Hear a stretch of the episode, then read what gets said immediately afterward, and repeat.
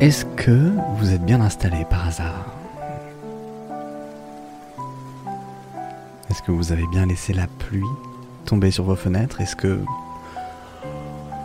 Est-ce que vous avez pris quelque chose de chaud autour de vous? Est-ce que vous avez bien veillé à ce que la porte soit fermée? Est-ce que vous avez regardé derrière vous?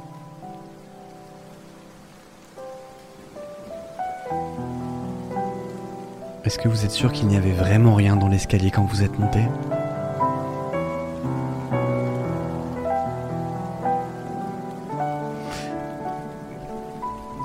Regardez encore peut-être.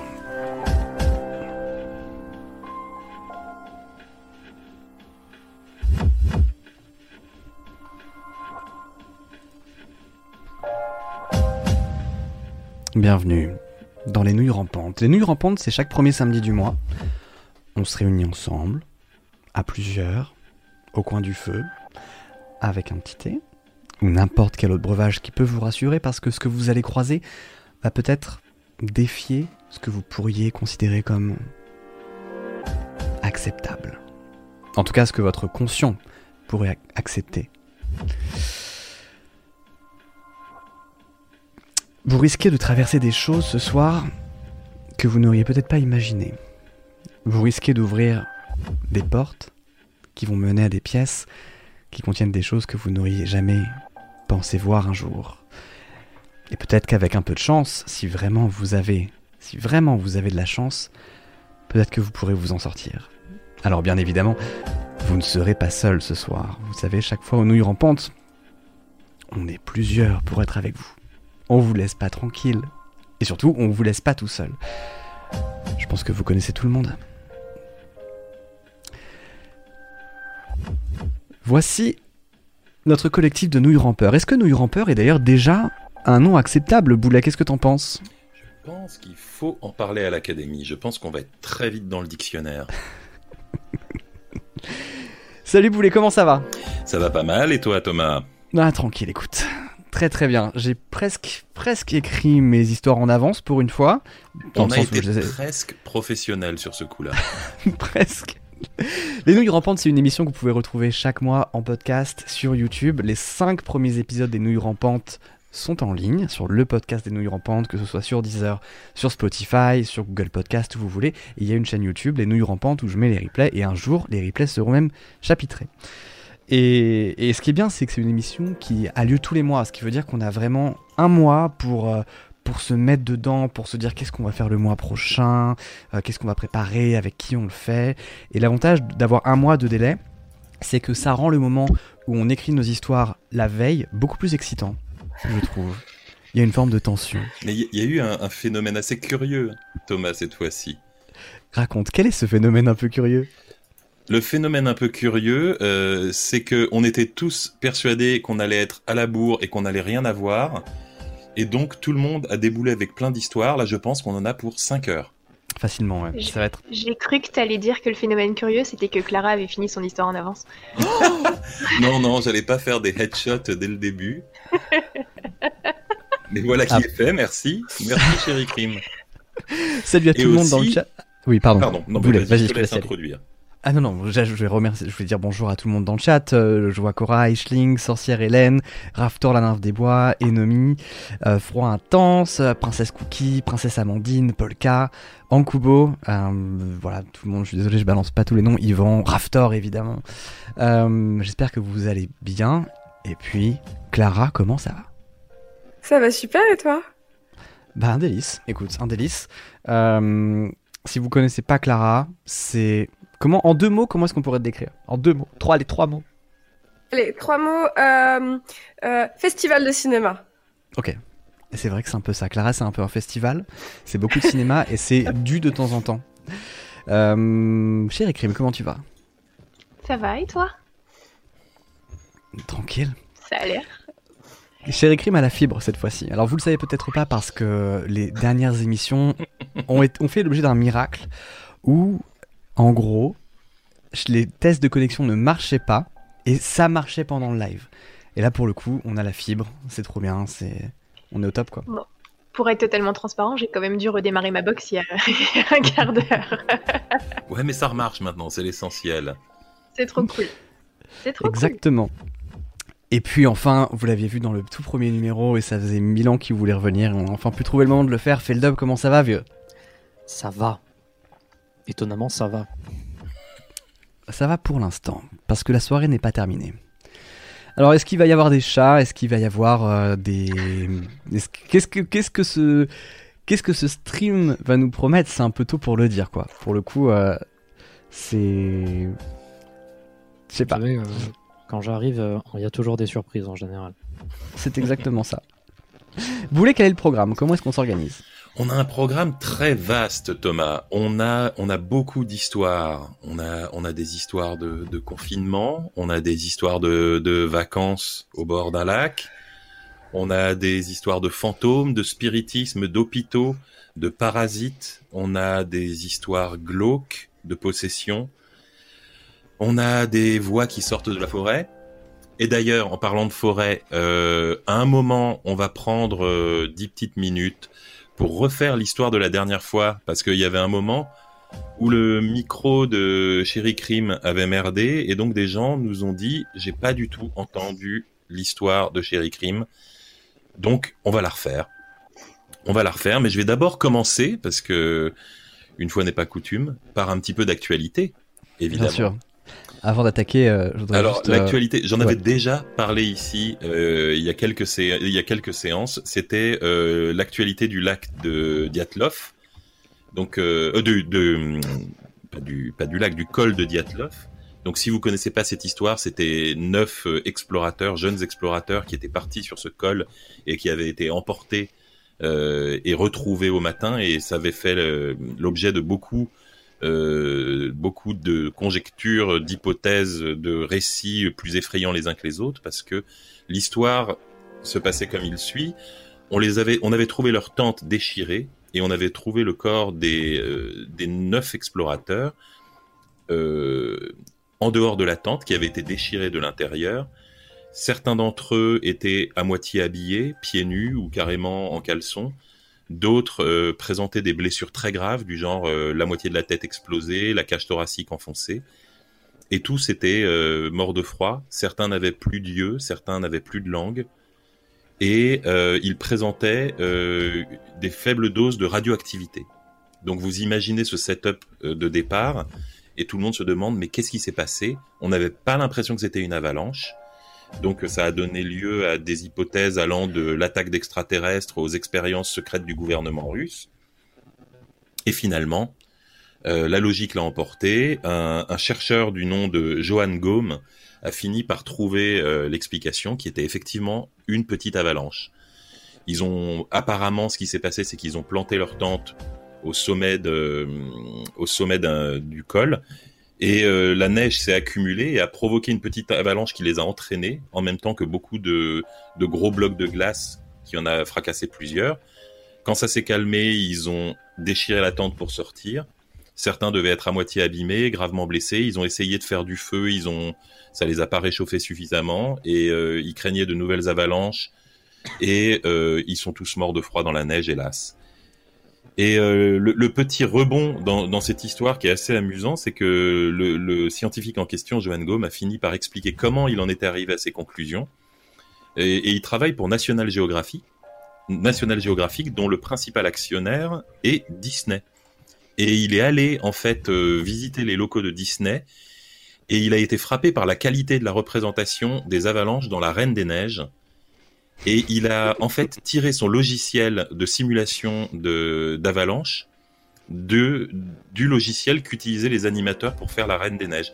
C'est-à-dire qu'il a pris euh, la base des animations de La Reine des Neiges pour simuler comment des blocs de neige pouvaient détruire des corps humains. Et je trouvais que c'était, c'était voilà, c'était le, le, le, petit rebond euh, très mignon euh, sur cette histoire. Et maintenant, on peut let it go. Et voilà. Donc maintenant, super mignon. donc maintenant, le... l'histoire est plus ou moins résolue. Euh, Donc euh, pour les blessures, on pense à des blocs de glace. Euh, Le fait qu'ils soient déshabillés, on pense que c'est euh, de, euh, ça vient de leur fuite. Ils ont dû em- em- empoigner quelques vêtements et se sauver le plus vite possible, de crainte que l'avalanche ne reprenne. Il Il y a aussi quelque chose qu'on appelle le paradoxal undressing. C'est que apparemment euh, ça arrive à des escalades, des comment dire, des alpinistes et des gens qui font de la randonnée dans la neige. Quand on a, quand on est sur le point de mourir de froid parce qu'on a beaucoup trop froid, le corps ne comprend plus ce qui lui arrive et, ressent de la chaleur. Et les gens ont tendance à se déshabiller pour euh, pour essayer de ressentir de, de la fraîcheur. Et euh, pour ce qui était euh, des plaies, euh, bah, ça serait des animaux qui les auraient trouvés avant les sauveteurs, en fait, tout simplement, et qui auraient mangé ce qui dépassait. Et pour la radioactivité, on s'est rendu compte que les lanternes de la tente euh, contenaient du, du thorium. C'était un modèle de lanterne qui fonctionnait avec du thorium. Et ça pourrait venir de là quand elles ont été brisées par l'avalanche. Donc voilà, a priori, on a toutes les explications nécessaires. On saura jamais complètement ce qui s'est passé parce que dans il n'y avait pas de témoins, c'était dans les années 50 et que maintenant euh, la piste est froide, si j'ose dire. Mhm. Mais comme euh, comme le disait euh, Johan Gaume, les gens n'aiment pas une explication rationnelle parce que c'est trop triste une, une, une explication rationnelle. Ils préfèrent toujours l'explication extraordinaire. C'est tellement vrai ce que tu viens de dire. Sur ce, Thomas, j'ai beaucoup parlé et toi, t'as pas beaucoup parlé. Donc, euh, si on si on se lançait, si on commençait directement cette soirée avec une petite histoire qui va nous changer les idées puisque ça parle de de tests PCR et de pandémie. Absolument, avec grand plaisir. Euh, avant tout, bien évidemment, merci d'être là, hein, c'est trop cool. Je vois pas mal de messages en mode Ah, cool, je peux enfin regarder les nouilles rampantes en, en live pour de bon. C'est, ça fait vraiment très très plaisir, hein, c'est hyper cool à faire et c'est très agréable de bosser avec euh, ces gens. Et, et donc de vous raconter des histoires qu'on a pu trouver sur internet ou ailleurs. Est-ce que ce sont des vrais témoignages? Est-ce que ce sont des choses euh, plus ou moins inventées? C'est des choses qu'on vous racontera à la toute fin. On débriefera chacune des histoires à la fin. Ok. Voici comment commence l'histoire Cas Contact. Mon frère est Cas Contact. Il a passé une soirée avec des amis et trois jours après, l'un d'eux l'a appelé, testé positif au Covid. Mon frère est peintre en bâtiment, mais il est aussi réglo. Quand il l'a appris, il a aussi informé son supérieur. Son supérieur est réglo lui aussi. Il lui a demandé un test PCR avec résultat négatif, positif, négatif, pardon, afin de revenir au travail le plus vite possible. Le plus vite Nous habitons en coloc, dans une grande ville qui compte beaucoup de cas, donc beaucoup de cas contacts, donc beaucoup de gens qui demandent à se faire tester, et donc les laboratoires sont tous pris d'assaut. Mon frère les a tous appelés. J'ai de la place dans trois jours. Venez en fin de semaine. Pas avant 48 heures. Sachant que les résultats peuvent mettre une journée entière à arriver. Puis, en cherchant un peu sur internet, il tombe sur un laboratoire qui était peut-être mal référencé ou, pas connu, mais il est soulagé. Ils peuvent le prendre aujourd'hui. Il s'y rend aussitôt et revient moins de deux heures plus tard. Il n'y avait que deux personnes avant lui. Le plus long, finalement, c'était le trajet. Le laboratoire lui a promis, il aura les réponses demain. En milieu d'après-midi, je réalise que j'ai une réunion importante dans 4 jours. Du genre, une réunion qui ne peut pas se faire en visio, avec mon boss, avec les commerciaux, avec les clients. Gros contrat. Si j'apprends que mon frère est positif, j'ai un risque de l'être moi aussi. Donc je décide de prendre les devants et de me faire tester aussi. Je demande l'adresse du laboratoire à mon frère et je m'y rends. Il faut 40 minutes pour y aller. 10 minutes de tram, 15 minutes de bus, 15 minutes à pied. Le laboratoire est un peu excentré, et comme beaucoup de laboratoires privés, son accueil ressemble plus à l'entrée d'un salon de massage qu'un laboratoire d'analyse. Il n'y a que deux personnes avant moi dans la salle d'attente. Je passe rapidement, le personnel est agréable, mais oui, sur le coup, avoir un coton-tige dans le nez, ça fait plutôt mal. Mais au moins, je serai fixé, et entre nous, il y a très peu de chances que mon test soit positif. De retour chez nous, je trouve mon frère au lit. Il n'est même pas 18 heures. Je lui demande ce qui ne va pas. Il me répond C'est rien, j'ai un début de migraine. Je préfère me poser. Dans ma tête, un premier voyant passe en rouge. Il est positif, c'est sûr. Je vais devoir rester confiné pendant deux semaines. C'est mort pour la réunion. Au moment du dîner, je me pose devant une série dans le salon. Mon frère, lui, mange toujours dans sa chambre. Mais par solidarité, plutôt qu'il vienne faire à manger lui-même, je lui ai préparé du riz et un petit coca. Je sais pas si ça peut le soulager, mais ma mère faisait toujours ça. Je lui apporte dans sa chambre. Il a le visage un peu blanc, mais il est réveillé, il a pas l'air d'avoir trop mal.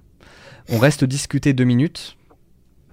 De toute façon, quitte à être contaminé moi aussi, euh, autant soulager un peu le mal des autres. Au pied de son lit, en plus du bazar habituel, je remarque beaucoup de mouchoirs. Ils sont tachés de sang. Mon frère me rassure, me dit que c'est sûrement le stress et une mauvaise irritation, mais ils sont tous tachés de sang. Je lui ramène une bouteille d'eau et de l'aspirine pour tenir la nuit. Je me dis que...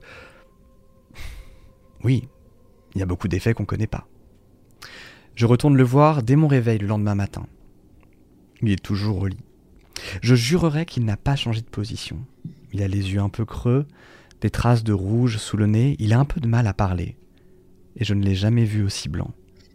Il me dit qu'il a froid, qu'il a tellement mal à la tête, comme si on lui cisaillait le cerveau de l'intérieur. Je prends sa température, 37 degrés. Allez, 37 degrés 2 maximum. Je lui charge une aspirine que je lui fais boire.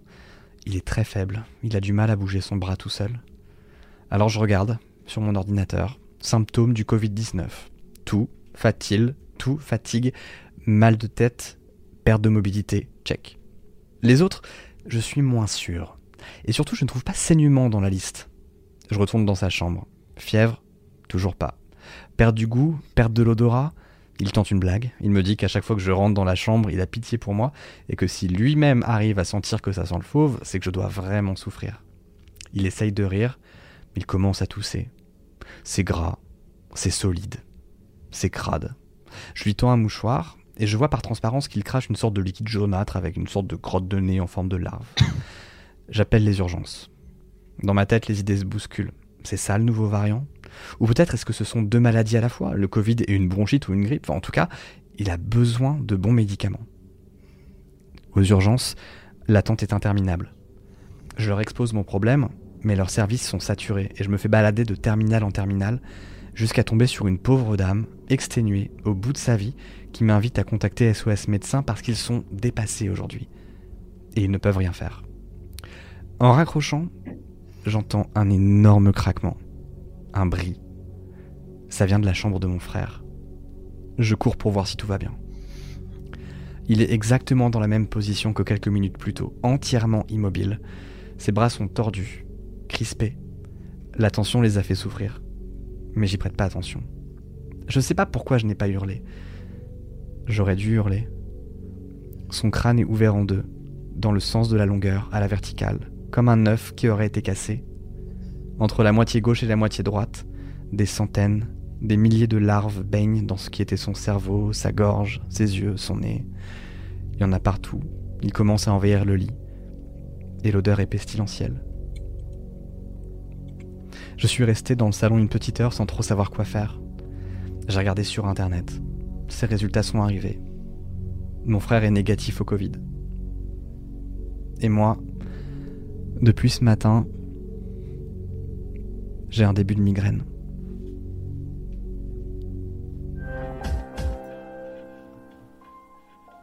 Oups, pardon. J'étais content d'avoir coupé mon micro parce que j'ai eu une quinte de tout. En même temps, c'était raccord avec ton histoire. Ça aurait été parfait. c'est mettez des masques. Hein. C'est vraiment le, c'est la morale de l'histoire. Mettez vraiment des, mettez un masque. Voilà, ouais. Mm. C'est le, le, principal. Ah, a... très bien.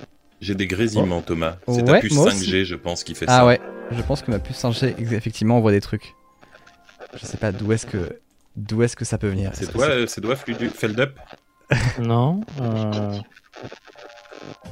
Ah, je crois que ça vient de chez Sherry Cream. Non. Ah non, hein. T'es encore en mute, Sherry Cream. Ah non, non, stop le cherry cream bashing là, on la laisse tranquille maintenant. c'est bon, c'est revenu. Mais non, je suis même Non. pas mute. Vous m'entendez? Ouais.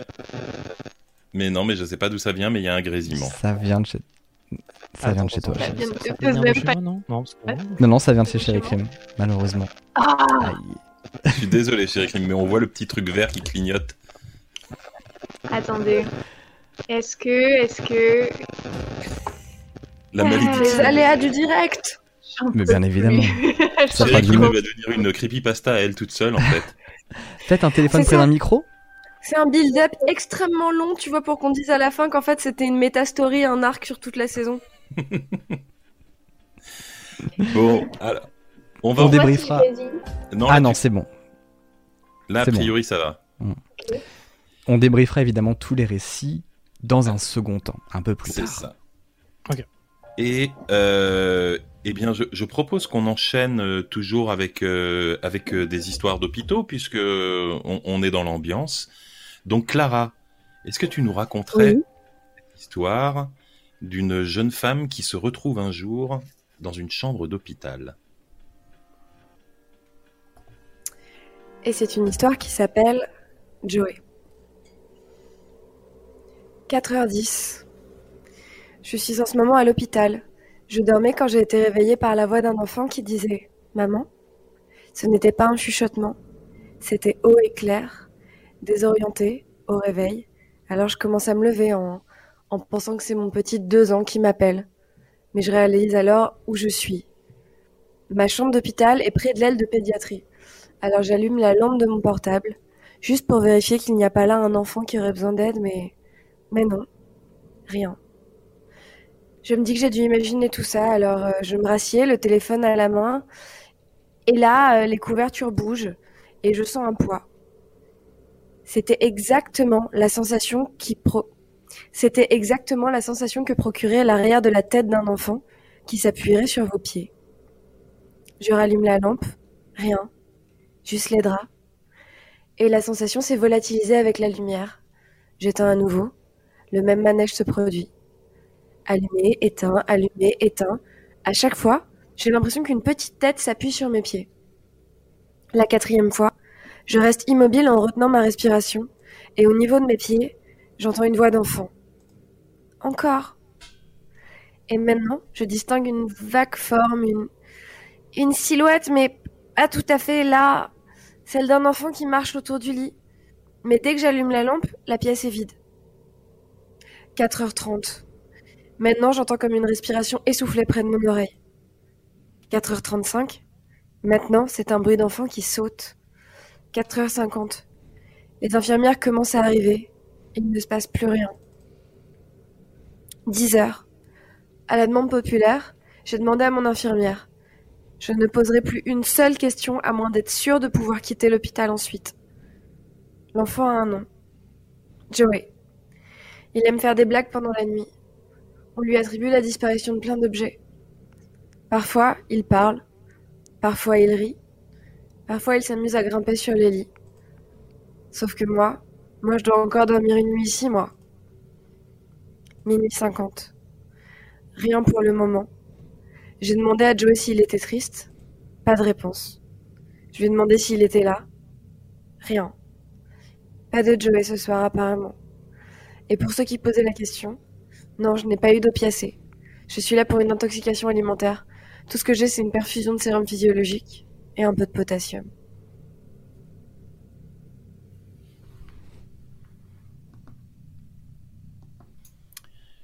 Une histoire qui vient de Reddit et qui était en fait un témoignage euh, heure par heure d'une femme qui était à l'hôpital. On va continuer. Pardon, d'habitude j'ai vu que t'as mis de l'espace pour ma punchline, mais j'étais trop occupé à, à lire le chat. Euh, et oui, ça part sur de bonnes bases ce soir. Je, vois, je, vois- je lis vos commentaires. En fait, c'est vrai qu'on rebondit jamais assez sur vos commentaires, mais on Thomas, va garder de la place Thomas, pour vous à la fin. Il lit au lieu de, au lieu de, au lieu de travailler. Eh ben c'est pas grave. On va travailler sans toi, Thomas. Est-ce que va- par hasard, ça vaudrait pas le coup de faire bosser Feldup Ah, Écoute, je pense, je pense, il a l'air de s'ennuyer. Alors, euh, en fait, c'était, on, va repartir sur l'histoire euh, de, de Chéri Crime du mois dernier, de, de l'aventure dans la forêt.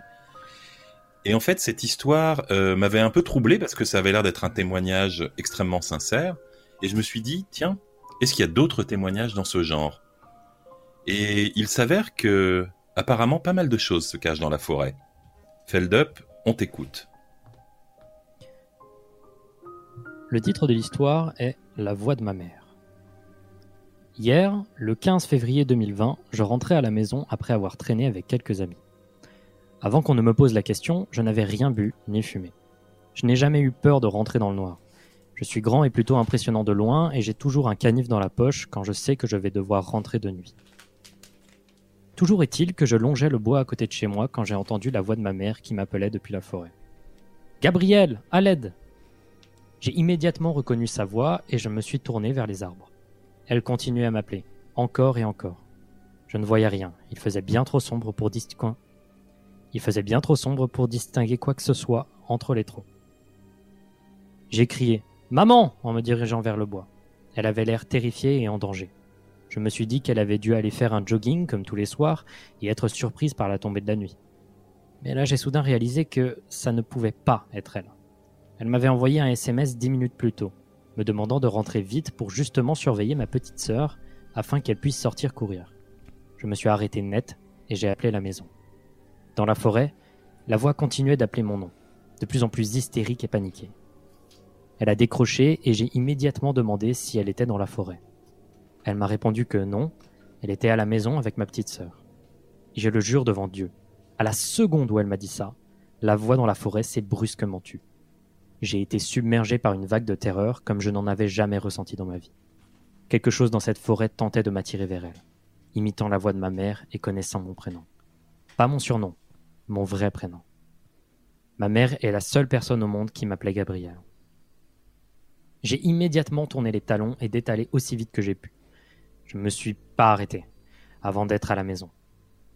Les jambes en gelée et les poumons brûlants. J'ai ouvert la porte et ma mère était là sur le canapé, assise avec ma petite sœur. Je croirais bien à une blague, mais ce n'est pas le genre de ma mère. Et même si c'en était une, il n'y avait aucune chance qu'elle ait pu rentrer avant moi sans que je le remarque. Ma question est désormais, qu'est-ce qui se cache dans cette forêt?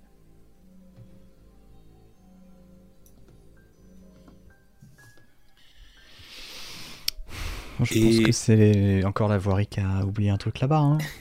Et c'est un témoignage qui est assez troublant parce que en creusant un peu plus loin, j'ai trouvé cet autre témoignage et que je vais maintenant vous lire. Ce témoignage s'intitulait Je n'irai plus jamais à la chasse. Je suis chasseur à l'arc et j'aime la traque. C'est quand tu t'habilles en treillis complet et que tu marches dans la forêt plutôt que d'attendre au sommet d'un abri.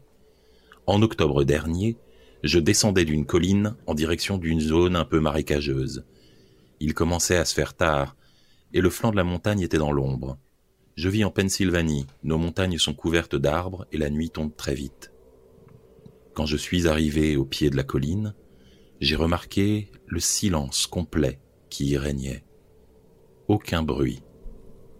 J'ai senti les poils sur mes bras se hérisser, mais je m'étais déjà fait des frayeurs dans les bois, ça arrive ce n'est pas grand-chose.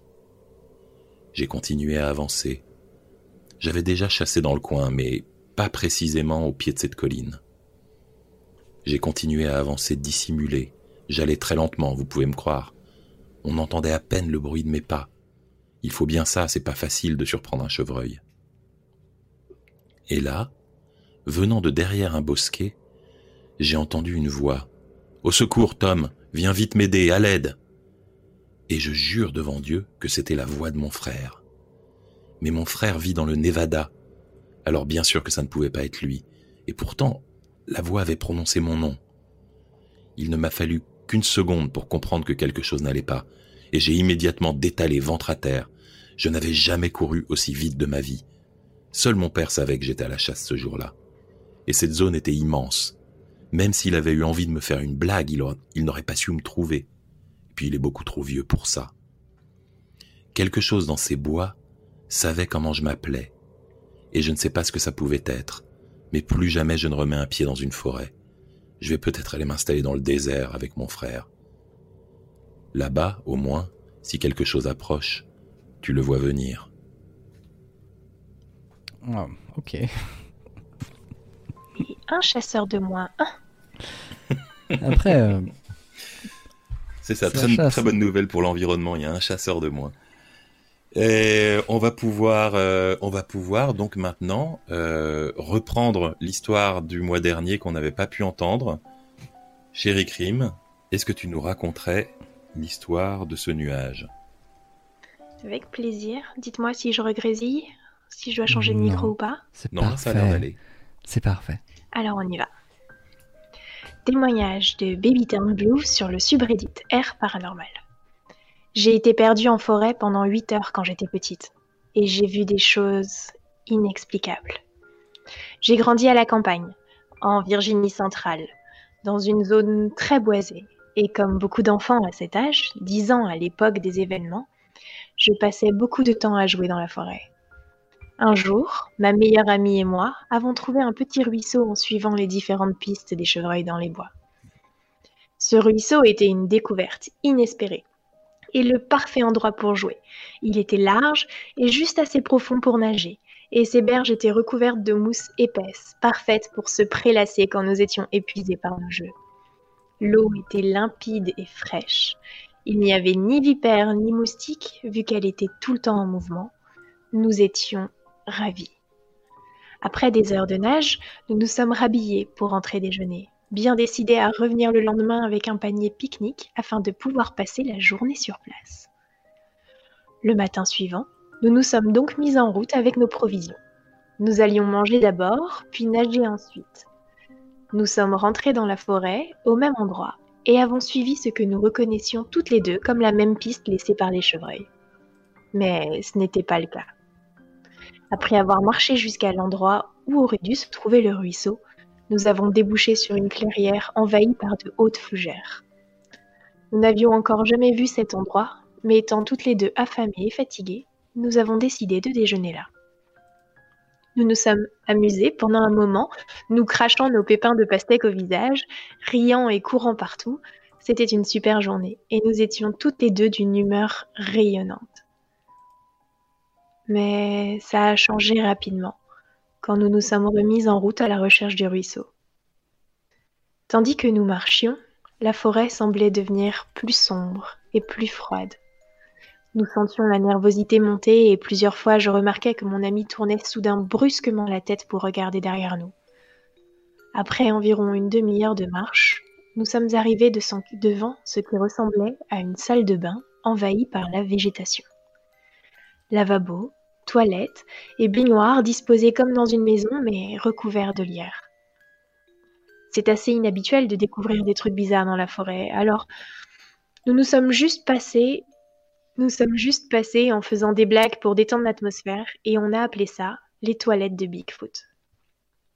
Après une nouvelle heure de marche sans retrouver le moindre repère familier, nous avons commencé à paniquer. Pardon. À défaut de rechercher le ruisseau, nous étions à ce moment en train d'essayer de retrouver notre chemin vers la maison, au moins. J'ai dit à mon ami que nous devions suivre le soleil. Pardon? Je la refais. J'ai dit à mon ami que nous devions suivre le soleil et que nous finirions finalement par retomber sur une route, ou au moins chez quelqu'un qui pourrait nous aider. Elle voulait essayer une autre direction et nous avons commencé à nous engueuler violemment.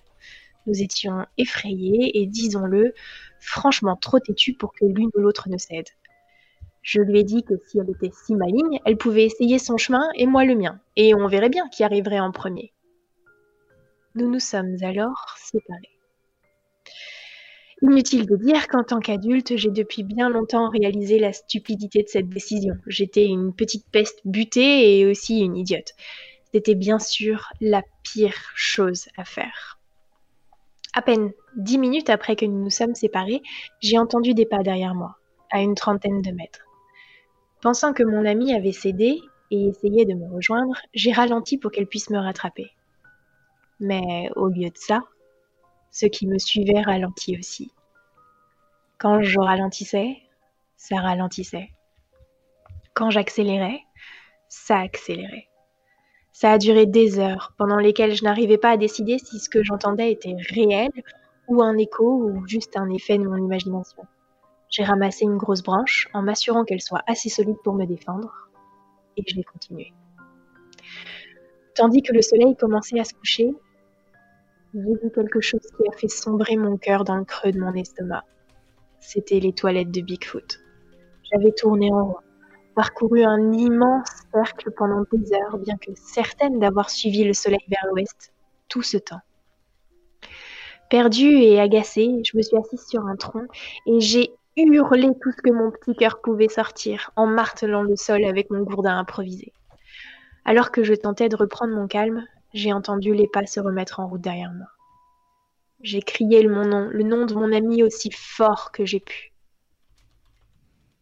Pas de réponse. Et après une courte pause, j'ai entendu le son des pas s'accélérer. Quelque chose courait dans ma direction. J'ai bondi sur mes pieds et couru aussi vite que je le pouvais dans la direction opposée. Voilà maintenant la partie la plus terrifiante, celle que je mets souvent quand je raconte cette histoire pour ne pas passer pour une folle. Tandis que je courais dans ces bois de plus en plus sombres, j'ai remarqué un son. On aurait dit la cloche d'une église. J'ai levé les yeux et entre les branches, j'ai vu le nuage le plus sombre, le plus profond que j'ai jamais vu de ma vie. Son centre était tellement noir que j'avais l'impression de regarder un ciel de nuit. Et le gris sombre de son contour tourbillonnait étrangement. C'était extrêmement désagréable. Ça m'a donné une, espèce de nausée qu'on a après avoir longtemps utilisé des jumelles. Ce qui soulevait le plus mon cœur était aussi l'impression que le son des cloches venait de ce trou dans le nuage. Elles étaient, elles étaient assourdissante faisait vibrer l'air autour de moi. Quand j'ai réalisé ça, je me suis brusquement arrêtée. J'ai eu une conviction absolue, une certitude comme je n'en ai jamais connue depuis en 24 ans de vie sur cette planète. Quelque chose dans ma tête a commencé à crier, à hurler que si je ne me détournais pas immédiatement de ce maudit nuage ou quoi qu'il fût, personne, personne ne me reverrait jamais. Je disparaîtrais pour toujours. Je ne voulais pas non plus repartir vers ces pas qui me poursuivaient, alors j'ai pris un virage à droite et j'ai fui les deux, courant le plus vite que je pouvais. L'obscurité était devenue complète et je courais à l'aveugle à travers bois. Les branches me fouettaient en le visage, suffocant et trébuchant, ce qui m'a semblé une heure complète. Et soudain, quelque chose m'a violemment heurté au niveau des cuisses, et j'ai volé avant de retomber si lourdement sur le sol que l'air a été expulsé de mes poumons.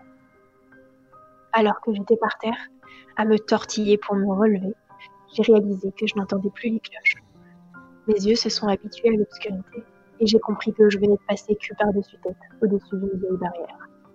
Je l'ai agrippée et suivie en priant pour qu'elle me conduise vers une ferme. Et en haut d'une colline, j'ai trouvé cette ferme.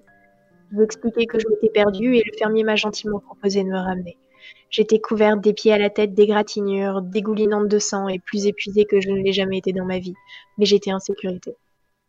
Il était 21 heures quand j'ai passé la porte de ma maison.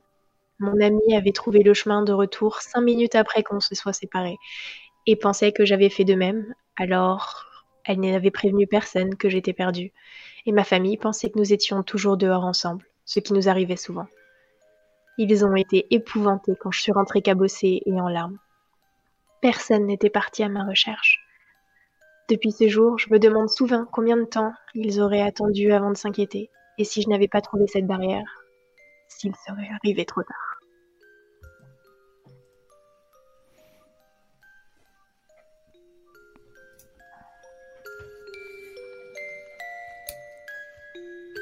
Fin parfaite. Merci. Et donc voilà. chéri Crime.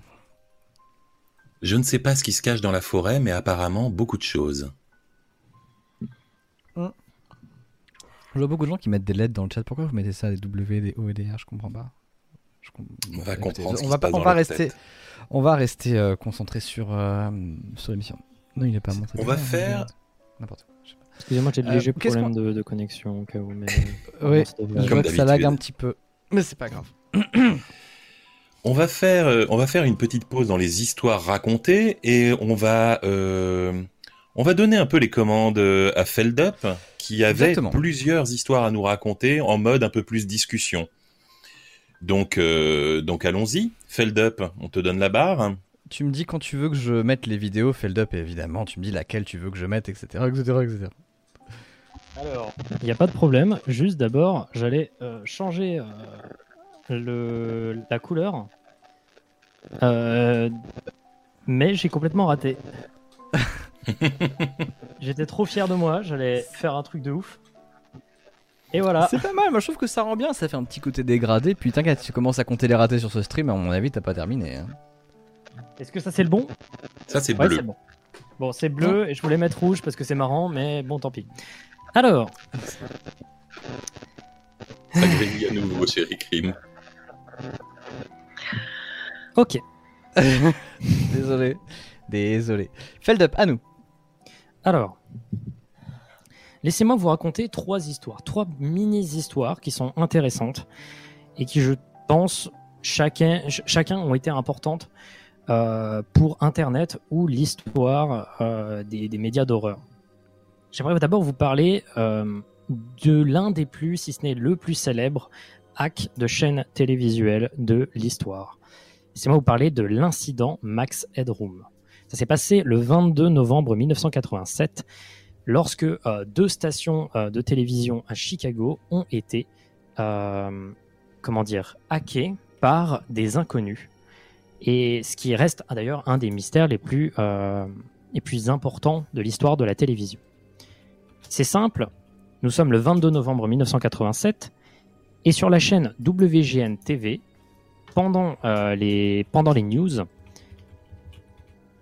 il y a eu une coupure qui a duré 25 secondes où on voyait un homme avec un masque, un homme blond derrière, euh, avec un arrière-plan avec des lignes blanches qui n'arrêtaient pas de bouger. Bon, tout simplement, au lieu de vous le, euh, au lieu de vous le décrire, je vais laisser euh, Thomas Hercouet vous montrer cette première, cette premier incident qui s'est passé à 11h du soir. Ça part immédiatement.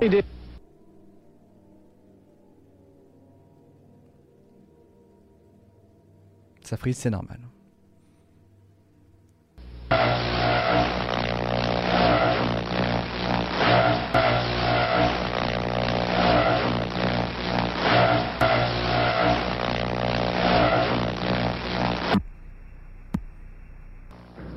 Voilà. Très, D'ailleurs, très, très euh, bon, très bon timing. Très bonne ambiance. Très bon Voilà. timing.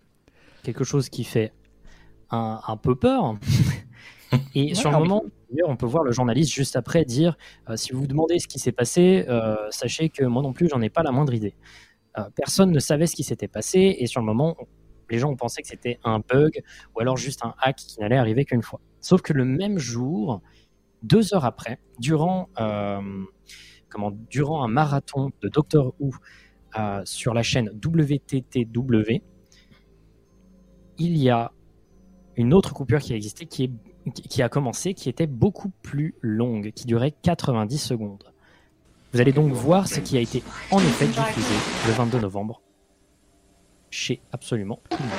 C'est parti.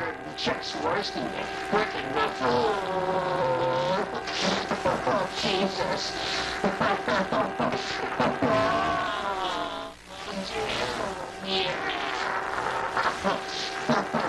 What's the way?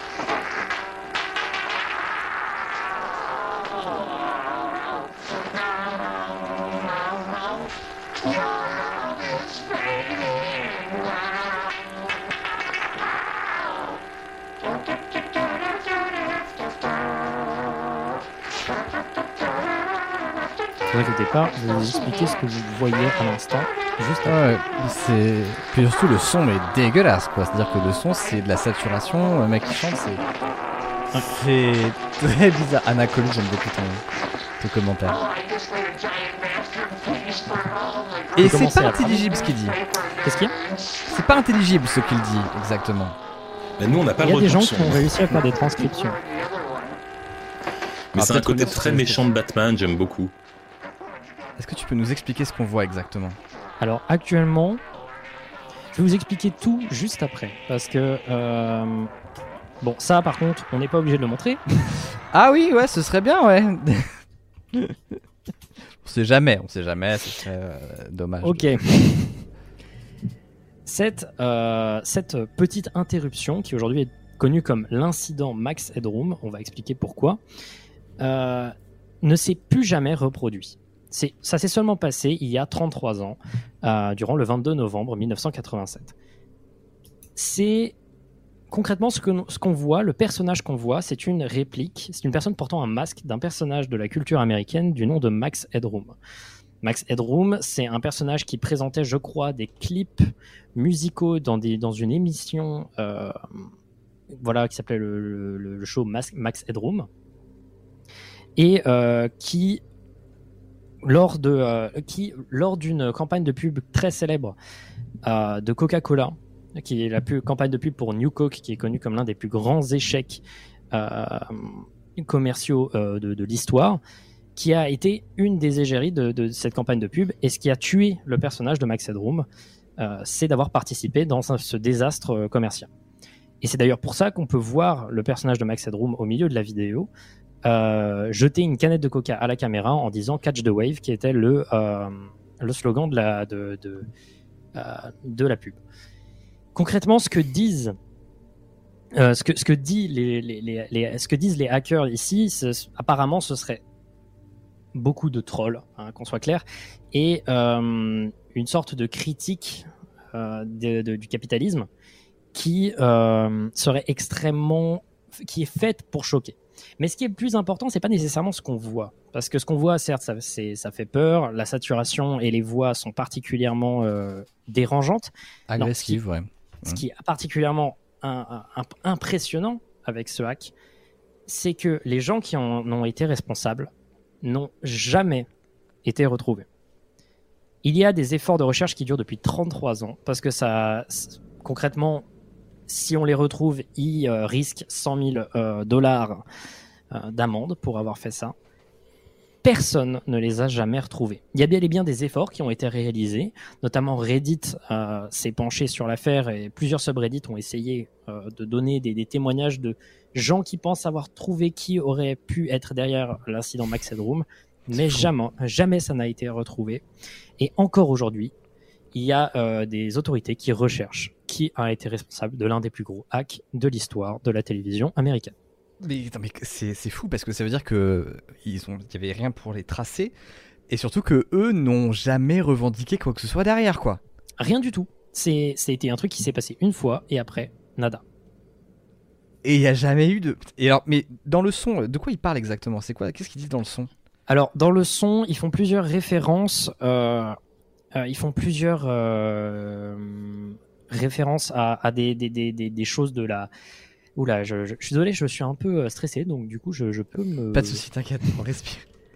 Euh, ils font plusieurs références à, à des, des échecs capitalistes euh, de, de la de, de, de l'histoire américaine. Donc déjà donc euh, la campagne New Coke. Il y a également des références à euh, une très vieille série des années 50 du nom de Clutch Cargo.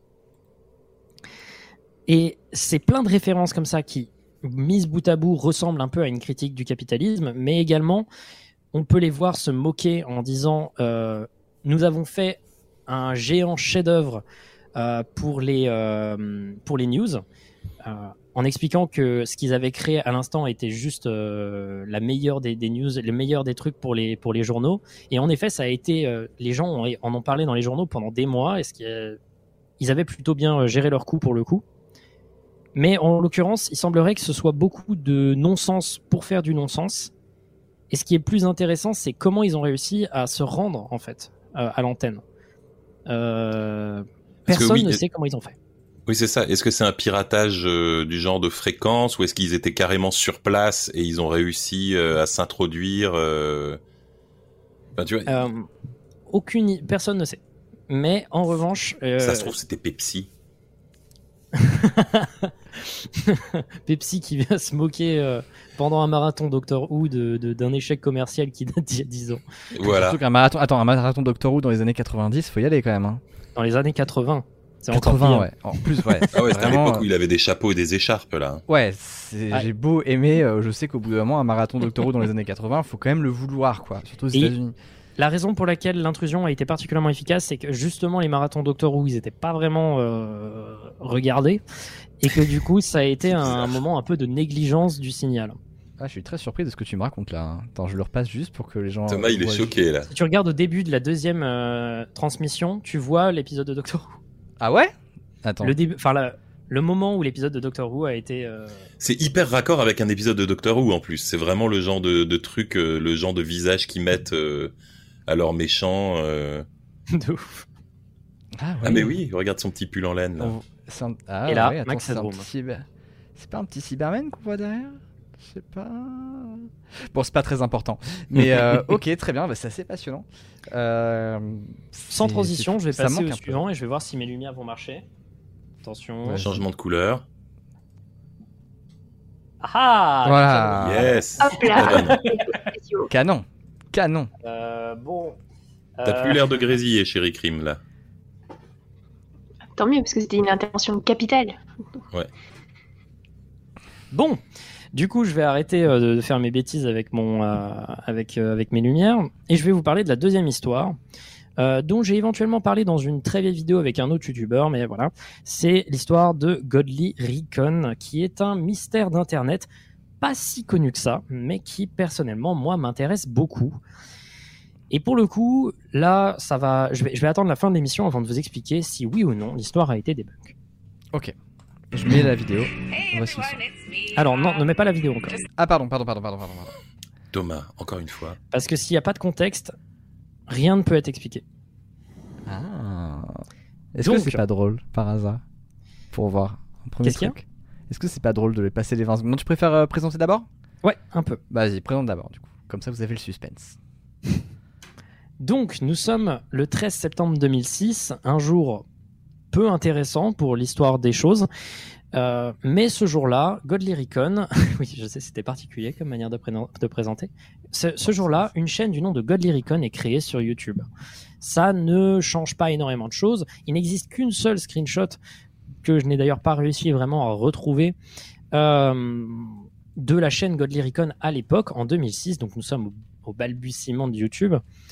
Euh, donc en le 13 septembre 2006, cette chaîne est créée. C'est une chaîne de vlog toute simple, etc. La, description euh, de la chaîne dit je vais essayer de faire le maximum de vidéos possible et quand j'arriverai à Hollywood, vous serez parmi les, peu de personnes qui me connaissaient avant ma célébrité. Bref, c'est une personne qui veut faire des vidéos d'humour. Bref, rien ne semblait indiquer la tragédie qui allait se passer avec la chaîne Godly Recon. Cette chaîne euh, comportait des vidéos très simples où, où, euh, la créatrice, euh, dont, le nom, dont le nom serait... je me suis un peu perdu dans mes notes, excusez-moi. Son nom serait Jackie, si je me c'est souviens très bien. Elle faisait des vidéos où juste elle parlait devant sa caméra, une caméra de très mauvaise qualité. Donc, Thomas, tu peux montrer un exemple de vidéo qui aurait été archivée de la chaîne Godly Recon. Voilà, c'est parti. Voilà, donc on peut juste la voir parler devant la caméra avec sa cigarette. Voilà son visage, ça va être plutôt important euh, pour après d'avoir son visage. D'ailleurs, donc là tu peux la, la stopper, voilà, on a à peu près une idée de ce à quoi ça pouvait ressembler. Il faut savoir qu'au cours de ces vidéos, le, ton de ces vidéos a pris un- une tournure un peu plus dark quand elle expliquait qu'elle avait un stalker qui euh, l'observait et qu'elle se sentait en général observée dans sa vie, que quelqu'un lui faisait des menaces, etc., mais qu'elle ne prenait pas tout à fait au sérieux. Elle aurait peut-être dû. En effet, nous sommes en septembre 2006 et une vidéo très inquiétante est postée sur sa chaîne. Et là, je vais mettre un trigger warning. Ce trigger warning, ce serait pour des cris de douleur. En effet, la vidéo s'appelle Goodbye, littéralement au revoir, et présente les cris de ce qui semblerait être la personne qui possède la chaîne Godly Recon. Tu peux mettre la vidéo.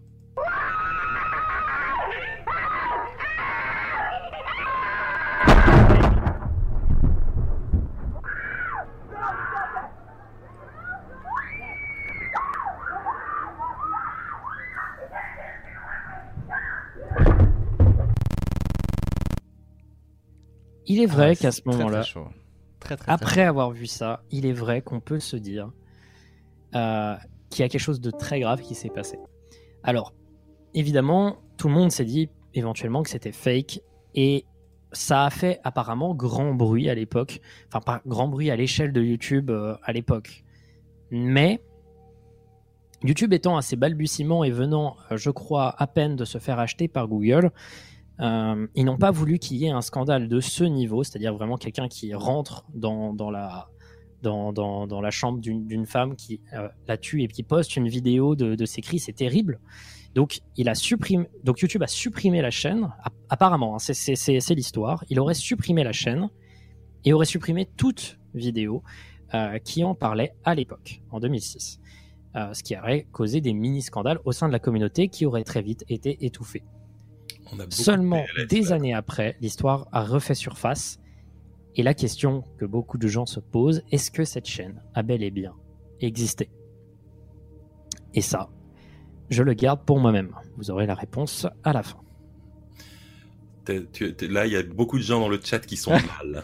ouais, ouais, non, mais même moi, j'avoue que je suis pas bien. Le Moi, j'avoue c'est- que je suis très reconnaissant à Thomas Hercouet qui, par manque de professionnalisme, n'a pas réussi à nous faire les retours son.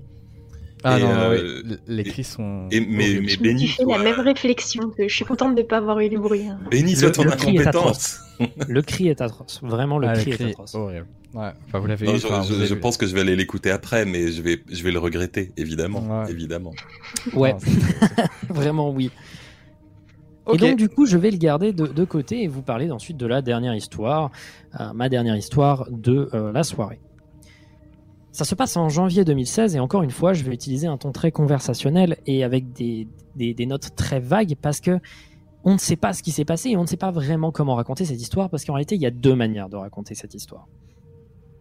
Parlons de la racontons l'histoire de la première des manières dont on peut euh, la raconter. Nous allons parler de l'histoire de John Lang. Ça se passe en janvier 2016. John Lang, c'est euh, un anonyme sur Internet, euh, dont on ne connaît d'ailleurs pas le visage, qui, du- d'un jour à l'autre, poste euh, un texte disant qu'il aurait vu la police de Fresno, donc c'est une ville euh, au sein euh, des États-Unis, la police de Fresno faire quelque chose qui ressemblait à de la corruption. Il s'agissait d'une de ce qu'on appelle un license plate scam. Alors j'ai pas tout à fait compris ce que c'était concrètement, mais si j'ai si, si je comprends bien, la police allait dans des lieux défavorisés de la ville. Ils allaient donc, euh, par exemple, euh, sur des parkings de centres commerciaux. Ils prenaient des photos de toutes les, euh, plaques d'immatriculation, excusez-moi. Et ensuite, ils faisaient semblant de juste à l'instant avoir trouvé quelqu'un pendant un contrôle de routine et juste ils, cherchaient les, les plaques d'immatriculation, ils vérifiaient s'ils avaient fait le moindre offense dans le passé, etc. Et c'était un objectif de verbaliser pour faire de l'argent, si j'ai bien compris. C'est, j'ai pas trop compris, mais concrètement, ce qu'il faut comprendre, c'est que c'est, tr- c'est, c'est- c'est très grave de faire ça. Et que à ce moment-là, John Lang, il est fâché. Il euh, publie ça donc dans un, euh, dans un, dans un journal euh, local du nom de Fresno Bee. Sauf que, à partir de ce moment-là, la vie de John Lang va dégringoler. Euh, juste après avoir fait ça, il va également poster dans le Fresno Bee des, euh, des preuves selon lesquelles des données de chat de personnes qui critiquaient la police de Fresno auraient été partagées par la police. Et à ce moment-là, euh, sa vie va être complètement euh, chamboulée parce que, selon lui-même, hein, selon John Lang, la police aurait réussi grâce à Facebook à retrouver son adresse. Et au fur et à mesure des jours, il va remarquer sur ses caméras de surveillance des choses bizarres se passer devant sa fenêtre. D'abord, une première euh, vidéo montre qu'apparemment, euh, il aurait vu plusieurs voitures qui passaient régulièrement euh, en face de lui, en face de sa, maison, et, toujours la même voiture. Il explique dans la description de la vidéo que vous êtes en train de voir, dont le son d'ailleurs n'est pas forcément très important, que ce van blanc là, enfin que ce, camion blanc qui ralentit, passe constamment près de chez lui, constamment, de manière insistante. On va d'ailleurs pouvoir le revoir passer euh, plus tard dans la vidéo. Tu peux euh, passer la vidéo. euh, on est en mode investigation, on est des fous. Ouais, j'avance dans la vidéo là. hein. Tu me dis pour voir. euh, Alors, hop là, il va revenir un peu, j'imagine, plus vers la fin. plutôt vers la fin, ouais. Ouais. Ah voilà, on Voilà, là. voilà. Il est là, il est là. Et là, Hop, on le revoit passer Bingo. juste ici. Ouais, Exactement le même véhicule qu'au début. c'est Truman Show en fait. Donc pour l'instant, ça fait. Voilà, c'est un peu. c'est- une coïncidence qui, qui est pas mal, quoi. C'est quand même au bout de, en deux minutes, t'as le même véhicule qui passe deux fois près de chez toi, mais ça peut être une coïncidence. Ok.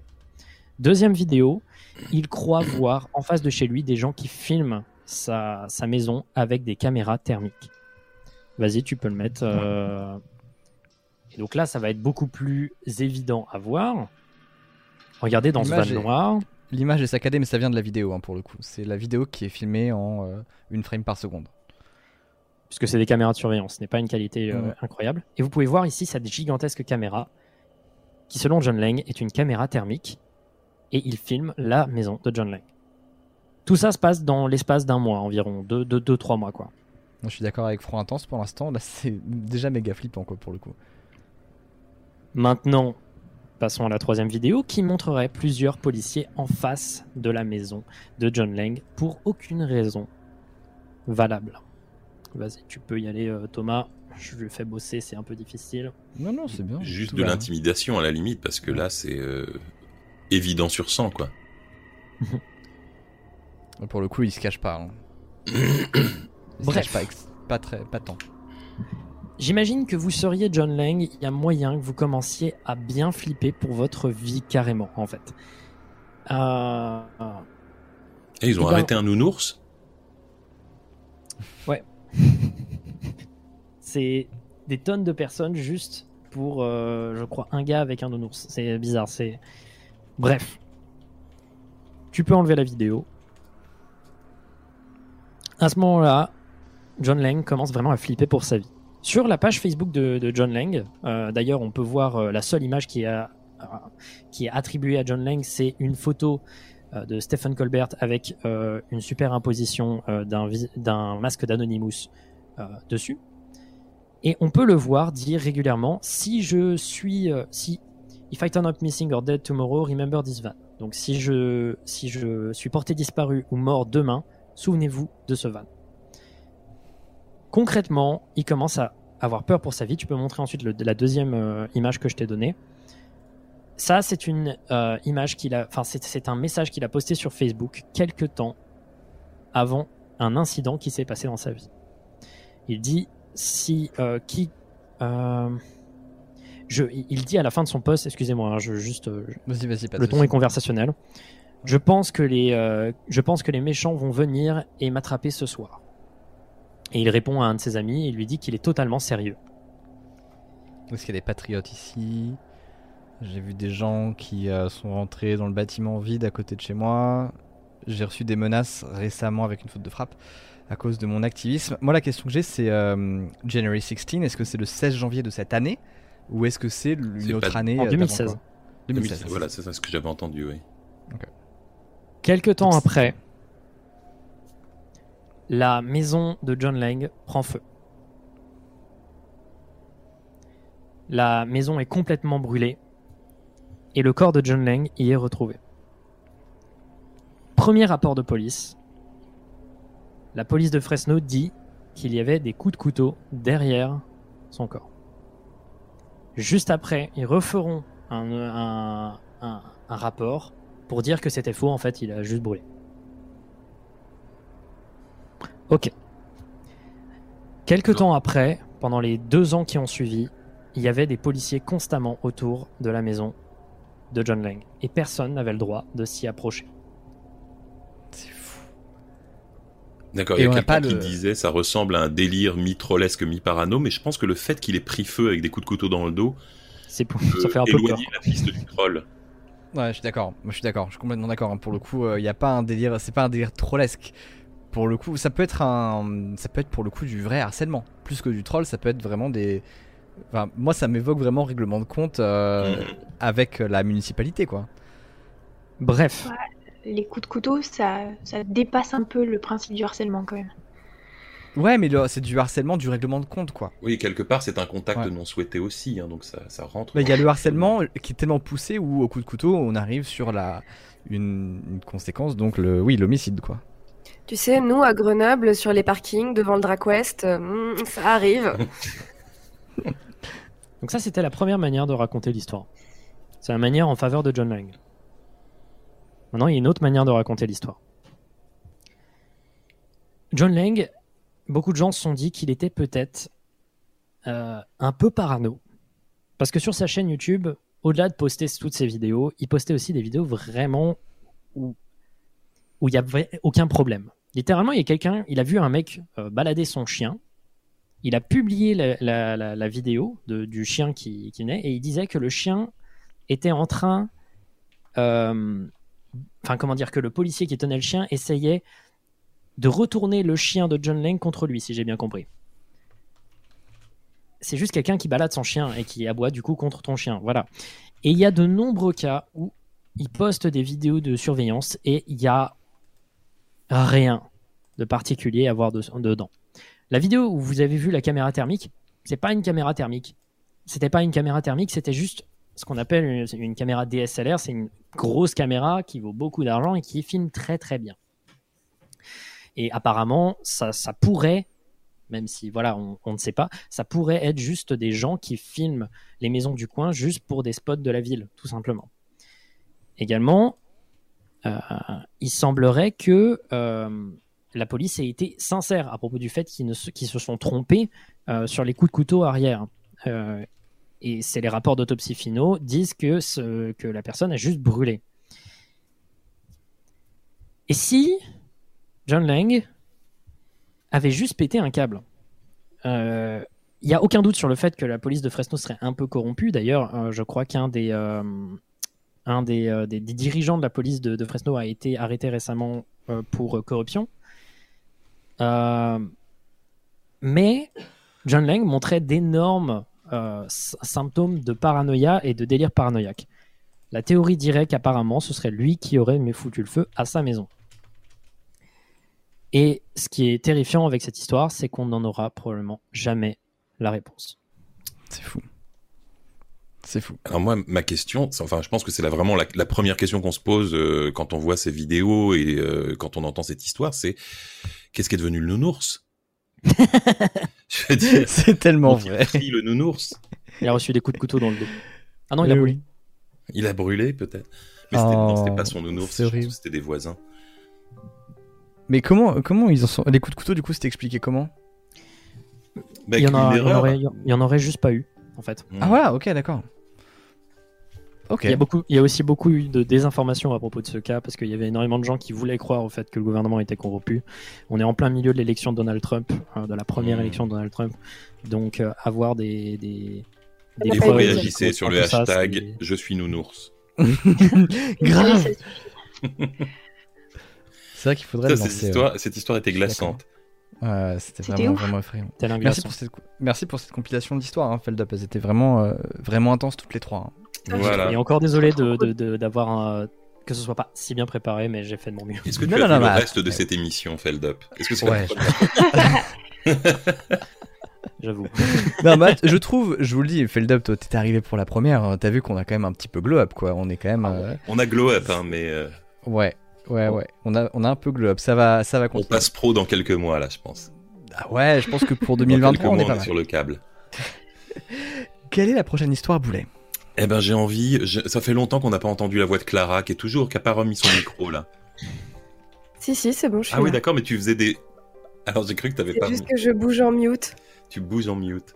Ok. Eh ben, euh, eh ben, Clara va nous raconter une histoire de spiritisme. Je crois que Feldup va changer de t-shirt et il va écrire W quelque part. Allez, J'ai pas. hâte.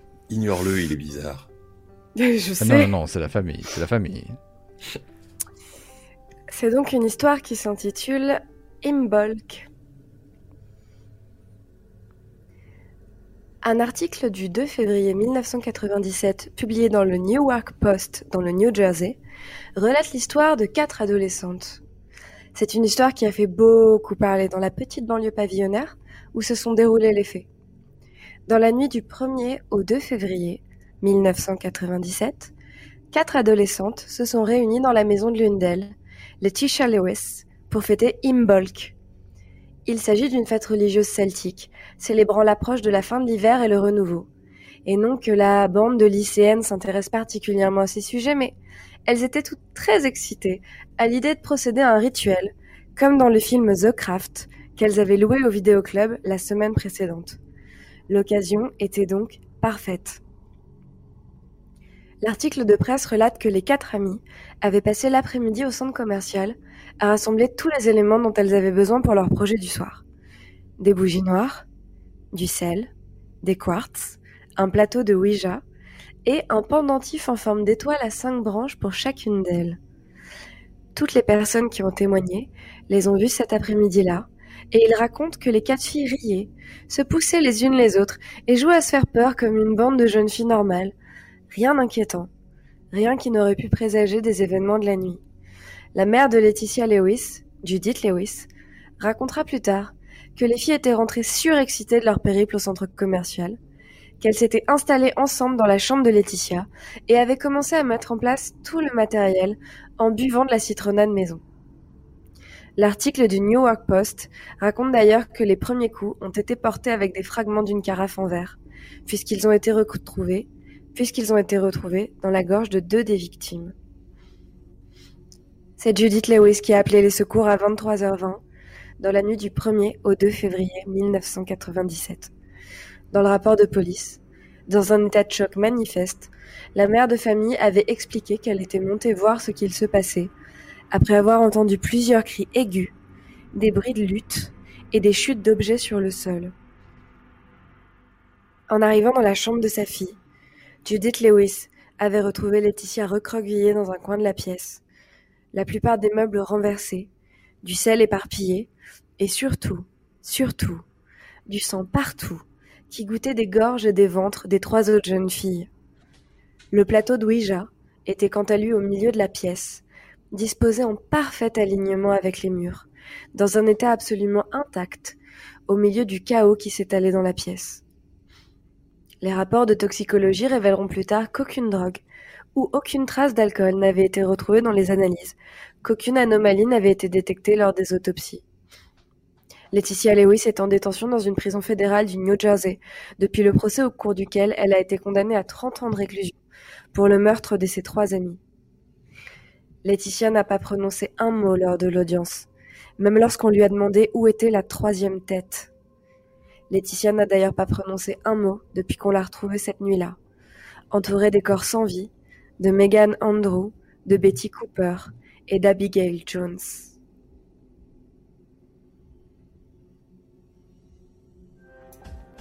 Bonne ambiance encore une fois. On n'est pas les derniers pour la bonne ambiance ce soir, On je n'est pas les derniers pour la déconne, je trouve. Eh ben, c'est Bien. mon tour. Ok, où est-ce qu'on va se partir maintenant? On va, on va encore parler. euh, on va, on va encore parler.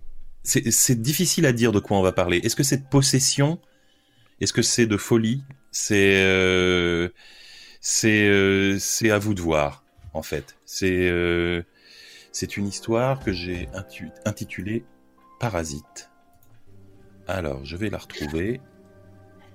Je te dirai quand mettre la vidéo, Thomas, parce qu'il y a une vidéo. Bien sûr qu'il y a une vidéo. Ça va, elle, est, elle est Elle est très prête. innocente, la vidéo, vous inquiétez pas.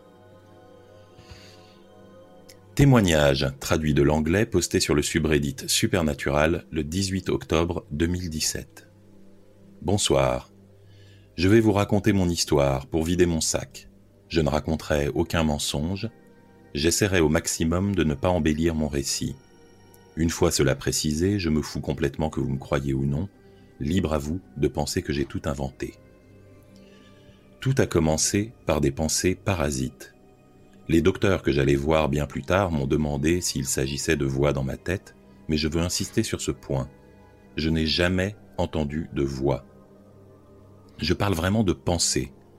De la même manière que quand vous vous dites est-ce que j'ai bien racheté du café, vous n'allez pas vous effrayer du, du fait qu'une voix vous a demandé si vous aviez bien racheté du café. Si j'entends une voix, c'est la mienne, et la mienne seule. Je ne sais plus exactement comment ça a commencé, mais j'avais parfois ces idées idiotes. Au milieu d'une conversation ennuyeuse, je me demandais soudain que se passerait-il si je tournais les talons et sortais de la pièce sans un mot? Ou encore, à la bibliothèque, plongé dans le silence, que se passerait-il si je me levais soudain en hurlant? Parfois ces pensées étaient plus morbides, mais pas effrayantes, dans la mesure où je ne sentais aucun besoin de leur donner suite. Sur la route, la nuit, ne vous est-il jamais arrivé de vous demander ce qu'il se passerait si vous tourniez doucement le volant à la rencontre des phares de la voiture d'en face?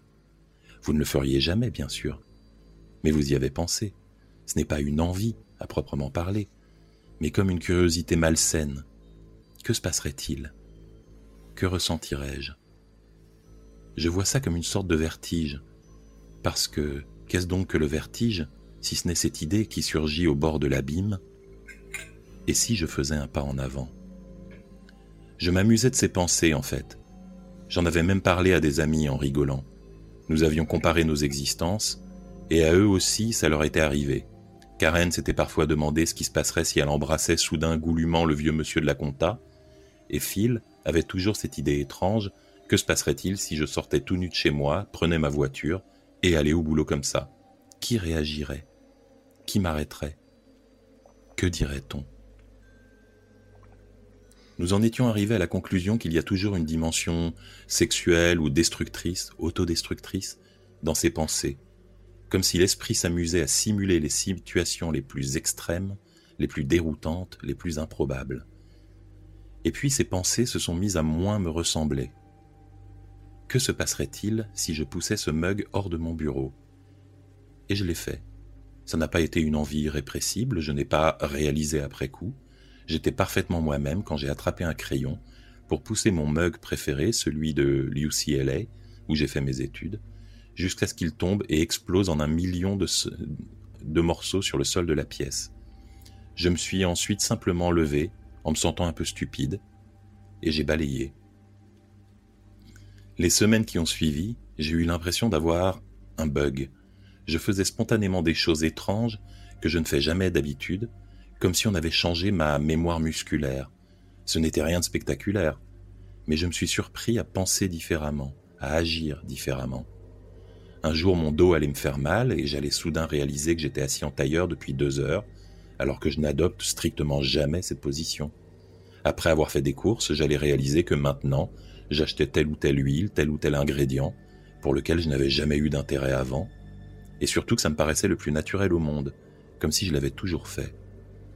Il y a eu ce moment à la pharmacie, où j'ai même approché le comptoir parce qu'il me fallait des cigarettes, avant de me souvenir que je ne fume pas, quand je suis retourné, quand je me suis retourné pour partir, je me suis senti en colère contre moi-même.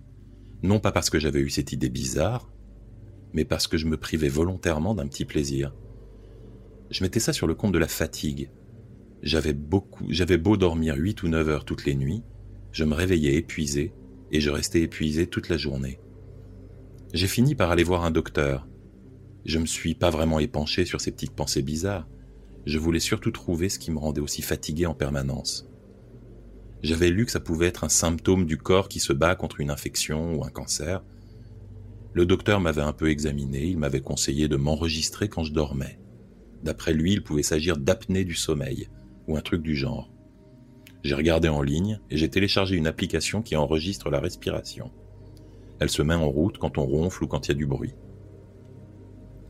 Le lendemain, l'application m'indiquait que j'avais dépassé le quota d'enregistrement. Il y en avait pour trois heures complètes de son. Je ne m'attendais vraiment pas à ce que j'allais découvrir.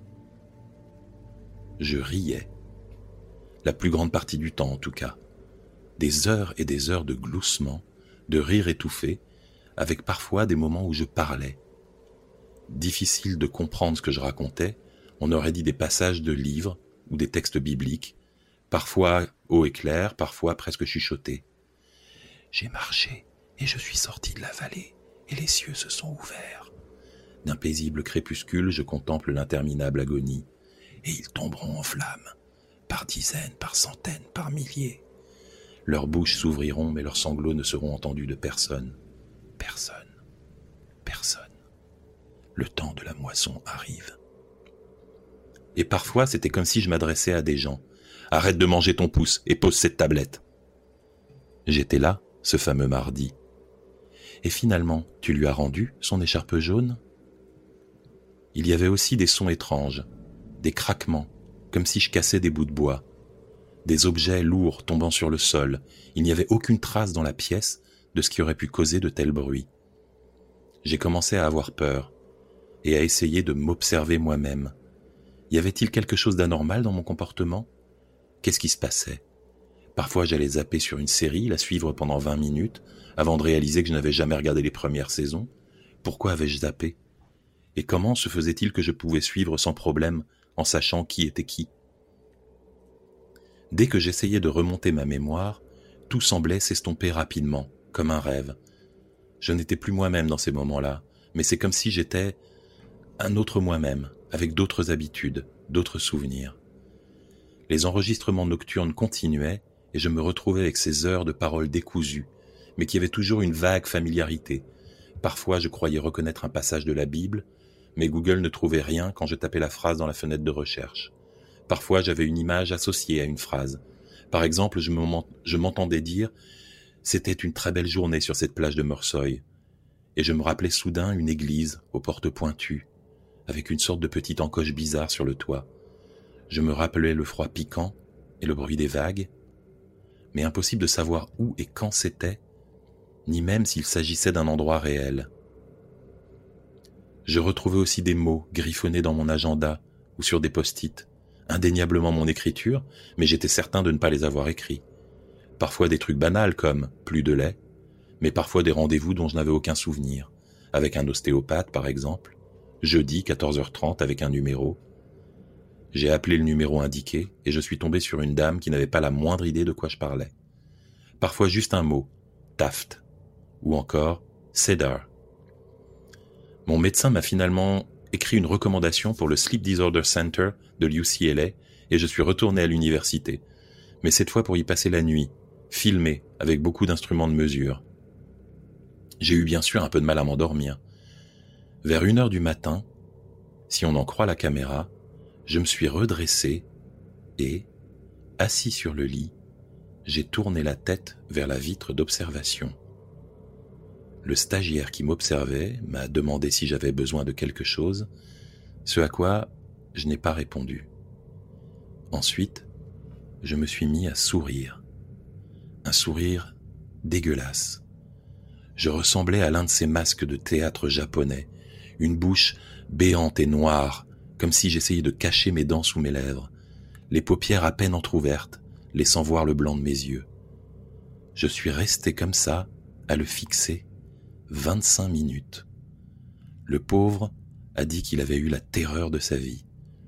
Puis j'ai levé le, visage au plafond et je me suis mis à parler, toujours ces mêmes phrases incompréhensibles aux sonorités mystiques. Dans cette rivière, je me suis baigné et mes pieds bousculaient les galets, l'amont et l'aval, l'aval et l'amont, une course glaciale, la divergence. Celui qui se perd, la rivière a déjà effacé la trace de ses pas. Et j'ai ri, j'ai beaucoup ri. L'électroencéphalogramme semblait indiquer que j'étais en état de sommeil paradoxal, cette phase du sommeil où se produisent les rêves. Le plus étrange, c'étaient les bruits, des branches cassées, des objets tombant lourdement sur le sol, le stagiaire ne les avait absolument pas remarqués avant de les entendre à l'enregistrement. Il voulait que je revienne, qu'on essaye d'autres trucs, mais honnêtement, je me chiais dessus d'épouvante à la vue de cette vidéo. Ce n'était pas moi, je comprenais rien. Je n'ai pas voulu continuer. C'est là que je suis allé voir des psys. J'ai raconté mon histoire et je pourrais écrire un bouquin entier sur tout ce que j'ai dû faire à cette période. Les experts, les médicaments. Les somnifères ont aidé un temps, mais je n'arrivais pas à me reposer. J'étais sans arrêt sur le qui-vive. J'allais me dire, tiens, si j'allais voir ce film au cinéma, et juste après, est-ce que c'est moi? Est-ce que j'aime ce genre de film d'habitude? Je questionnais chacun de mes gestes, chacune de mes impulsions. Et parfois je ne comprenais pas.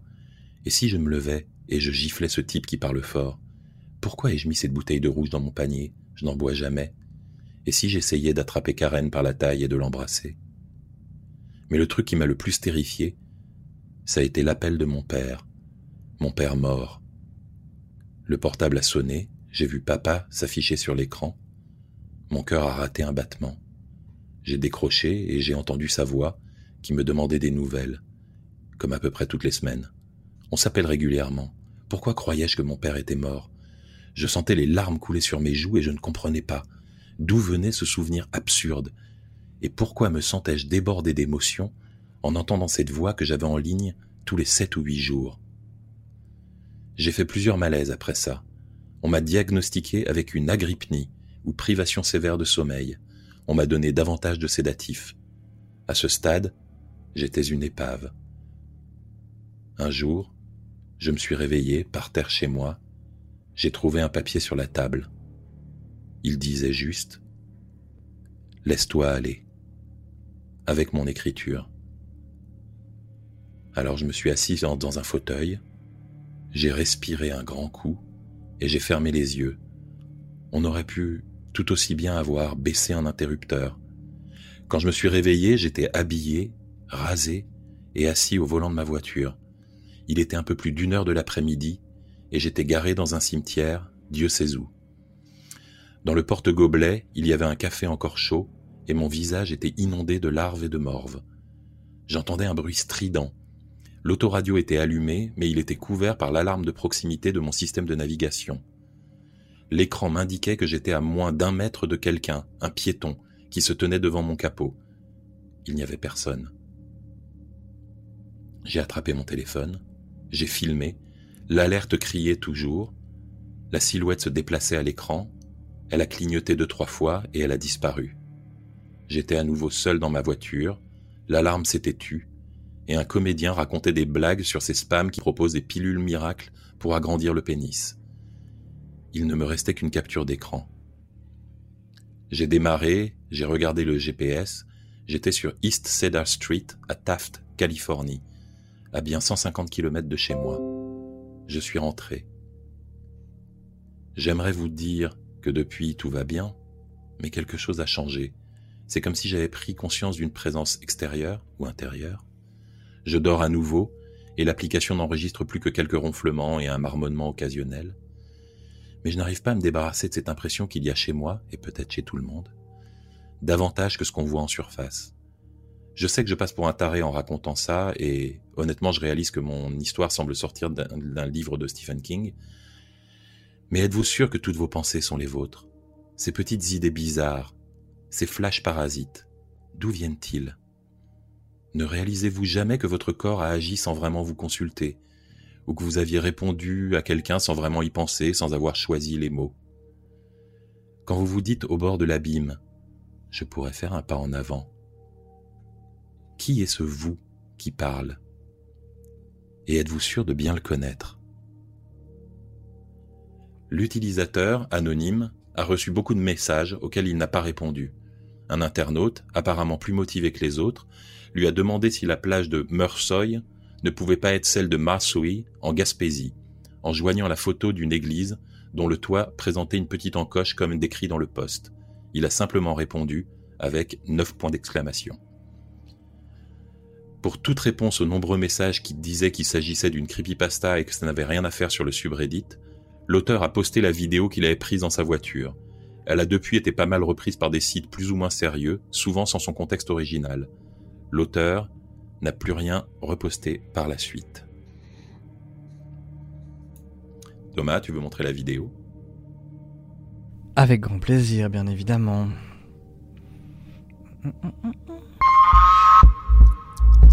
Voilà la vidéo. Voilà.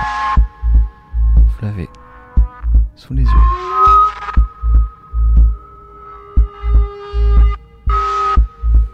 Want penis enlargement pills? Bien. Qu'est-ce qu'on en conclut?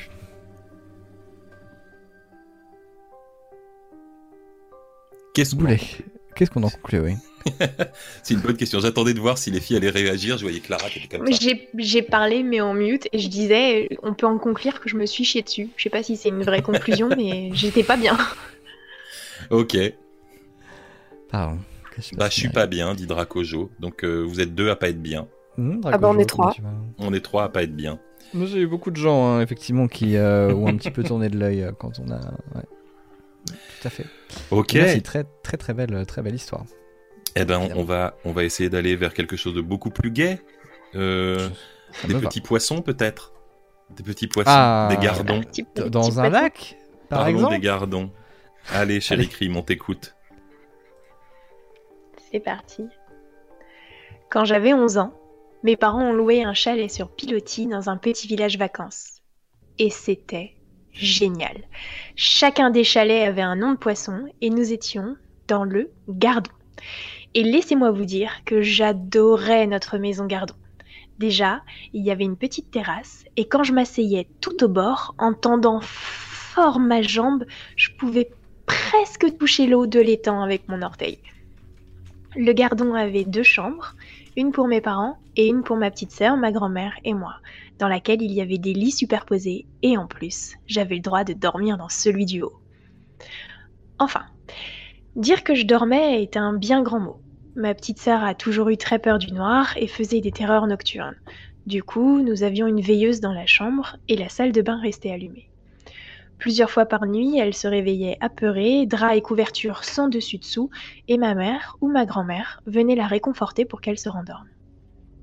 Pour la rassurer, ma grand-mère avait pour habitude de faire dormir sur le lit de ma sœur, Tania, son petit caniche, qui était ravi de s'étaler sur les couvertures. Mais depuis que nous étions arrivés au gardon, Tania sautait aussitôt du lit de ma sœur quand on l'y posait, comme si ça lui brûlait les pattes. Elle préférait dormir contre toute attente, par terre, au pied du lit de ma grand-mère. À part les nuits agitées, nos vacances étaient vraiment trop cool. Notre activité principale étant de pêcher depuis la terrasse en lisant des livres au soleil. Une nuit, une envie de faire pipi plus forte que celle de rester au chaud sous les couvertures s'étant présentée, je descends doucement l'échelle en prenant garde de ne pas réveiller ma grand-mère qui dormait en dessous. Arrivé en bas, je fais attention avant de poser mon pied au sol pour être sûr de ne pas marcher sur la queue de Tania, mais elle n'est pas là. Je balais la chambre des yeux, et à défaut d'apercevoir la petite chienne, je constate que ma mère est couchée avec ma sœur. Ça n'a pas vraiment quelque chose d'extraordinaire, mais je m'étonne de ne pas avoir entendu ma sœur pleurer ni ma mère venir la voir dans notre chambre.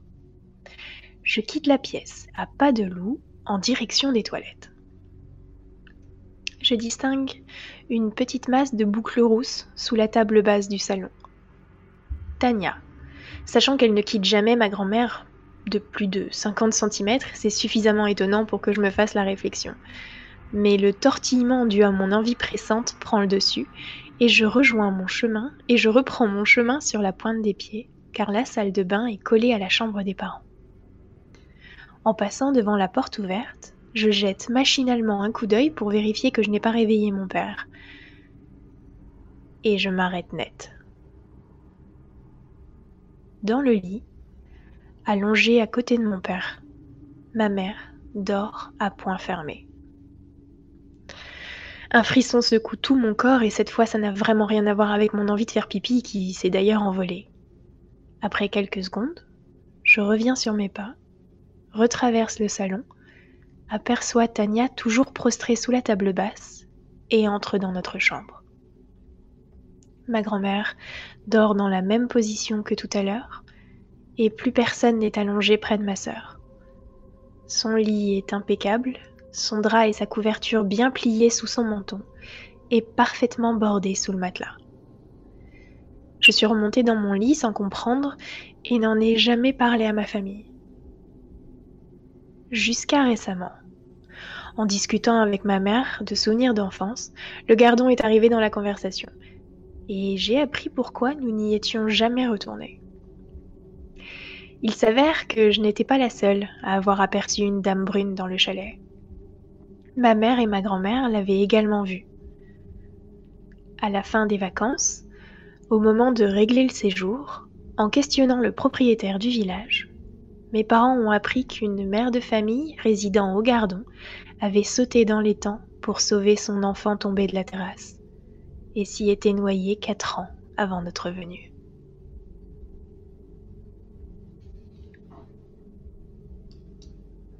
Fort bien. Honnêtement, c'était plus chill. C'était On détente. n'est hein. pas bien là, petit Celle-là, plan elle est mignonne. J'ai beaucoup, beaucoup. Ouais, c'était mignon. C'était émouvant la fin. Un peu quand même. Ouais, ouais, c'est. Ouais, on avait dit les pas les mamans. Les, les histoires de fantômes, quelquefois, ont, ont cette caractéristique d'être presque plus tristes qu'effrayantes. Elles sont Mm. effrayantes, mais tu sais, il y a toujours ce côté, c'est c'est des gens à qui il manque quelque chose et qui essayent désespérément de l'obtenir.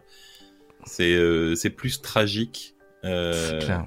Moi, je trouve ça horrible parce que il y a dans les histoires ho- horribles, vraiment, il y a, t'as toujours une pression, t'as toujours un- une violence, quoi. Dans les histoires tristes, c'est toujours tellement, euh, il y a jamais d'espoir, quoi. En fait, les histoires horribles, elles sont dans le présent. Les histoires qui sont profondément tristes, tout est déjà trop tard. mm. C'est fou. Est-ce que. Bon, j'en parlerai plus tard. Oui, ok. Sinon, ça, c'est D'accord. un, un- un gros débat. Euh, écoute, on est à la campagne, comme ça, là, au bord d'un lac. Est-ce que ça t'évoque oui. quelque chose, Thomas? Ah bah, moi, ça m'évoque des petites vacances en Alaska, figure-toi. Ah, des vacances en Alaska, je pense Ah, qu'on je te jure. ça. Euh, alors, les idées, vacances en Alaska. On est Euh, parti. On est parti. Hop là. Oh, attendez, déjà. On va changer d'ambiance un petit peu. Ah, voilà. Un petit feu de cheminée. On n'est pas bien là? Franchement. Vous savez, quand on a fait les nouilles rampantes, on s'est dit que ce qu'on voulait, c'était un peu se retrouver avec des histoires au coin du feu. Donc je vous mets un petit feu. Très bien. Nous sommes partis en week-end prolongé avec ma femme et aussi un couple d'amis au bord du lac Iliamna, à 5h30 en voiture au nord d'Anchorage, en Alaska. Je n'y étais jamais allé et des autres, proposaient des, réductions pour un gîte chauffé. En pleine pandémie, on avait envie de se changer les idées. Nous sommes partis à 15h. Là, il est 21h. Nous venons tout juste de nous installer. Le gîte est plus beau, plus confortable que sur le site. C'est rare. C'est rare que des photos soient juste moches. Le gîte, lui, est magnifique. Plusieurs pièces. Deux salles de bain, une grande cuisine, un grand salon. C'est un régal. Les autres nous ont laissé un petit mot avec les instructions pour la cheminée, pour le wifi et même pour le bar. Vous trouverez dans le placard de gauche une eau de vie que faisait mon père, dit la note. Quelle bonne idée. Plusieurs post-it nous rappellent également d'ultimes consignes. Les déchets verts vont dans la poubelle marron à l'extérieur. N'éteignez pas la lumière dehors, parce que la lumière dehors est reliée à la sécurité du portail. Et puis, faites attention au bruit. Enfin, des photos et des cartes nous décrivent ce qui nous attend pendant notre week-end. Le lac Iliamna s'étend sur plus de 120 km de long pour 60 km de large. Il est 20 fois plus grand que Paris et près de deux fois plus grand que Londres. L'hiver, il gèle et il s'étale à perte de vue. Il offre le spectacle d'un océan glacé, solide, surréaliste. L'hiver, c'est aussi la période où les ours dorment. Donc pour qui veut se promener, c'est l'assurance d'être tranquille. Ces deux jours et deux nuits vont nous faire le plus grand bien. À 22h30, donc, le feu est lancé, nous inaugurons l'apéritif. Ma, ma femme, qui s'y connaît bien mieux en vin que moi, a ramené une bouteille.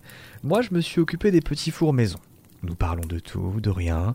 Nous évacuons beaucoup de choses, beaucoup de tensions, beaucoup de crispations. Et le faire à plusieurs, ça défoule. Ça épuise aussi. hein. Ce soir, je pense qu'on va se coucher tôt. Je le sais parce que je le vois dans les yeux de mon ami. Son regard est rivé sur le feu de cheminée, qui se meurt un peu d'ailleurs. Je leur fais remarquer à tout le monde. Mon ami se lève d'un coup et dit sans quitter les flammes des yeux Je vais le chercher. Alors je lui propose de l'accompagner, puis surtout qu'il va pas prendre juste une bûche. Il me repousse et il me dit Non, je dois le chercher. Bon, on sourit. Je pense qu'on est un peu ivre déjà. Et à mesure que notre discussion devient. À mesure que notre discussion avance, elle devient plus basse. Et nous remarquons quelque chose. T'entends? me dit ma femme. Ce bruit, ça vient de dehors. Je l'ai pas, je l'ai pas du tout. Je vais dans la cuisine, j'ouvre la fenêtre. Il fait une nuit noire, presque sans étoiles. Et il y a un vent. Non, c'est pas vraiment un vent. C'est quelque chose qui ressemble peut-être un peu plus à ça.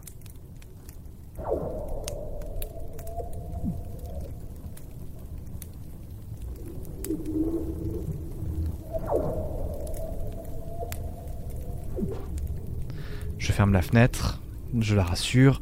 C'est rien, c'est juste la nature, sûrement un glacier ou le vent ou quelque chose comme ça. Non, me dit ma femme, j'ai l'impression que c'est de plus en plus fort. Moi je ne sais pas. On reprend un verre? Allez. On n'attend pas d'être tous ensemble pour trinquer Il est juste parti du bois, ça devrait aller, je pense. On se tait. On entend tous le bruit. Le bruit est toujours là. Il nous hypnotise un peu comme une tempête, comme une grosse pluie qui taperait sur un Vélux, mais en plus violent. Ma femme propose On pourrait se raconter des histoires. La femme de mon ami ne répond pas. Elle regarde la porte. Ses yeux sont fixés sur la porte. Le bruit devient de plus en plus intense. Je vais le chercher. Mais il est parti il y a cinq minutes. Elle me repousse, ne dit rien et elle sort. Je suis en tête à tête avec ma femme. Nous trinquons. Je suis dans ses bras. C'est agréable de se dire que c'est peut-être ça les vacances qu'il nous fallait. Le bruit s'est calmé un petit peu. Alors tous les deux, on en profite. D'abord cinq minutes avant qu'ils reviennent, puis cinq minutes de plus. Peut-être qu'ils ont eu la même idée que nous finalement. Cinq minutes de plus encore, qui en deviennent 10, qui en deviennent 15. Nous ne faisons pas attention. En reprenant nos esprits, nous découvrons les restes du feu. Descendre. Très peu de braise. Il ne crépitera plus ce soir. Le seul bruit que nous entendons, c'est celui-là. Encore plus fort qu'avant. Je vais les chercher.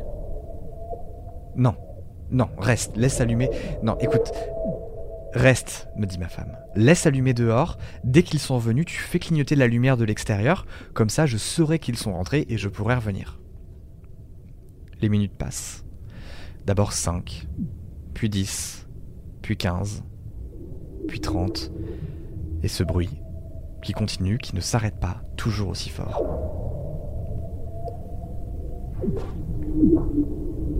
Je dois la chercher.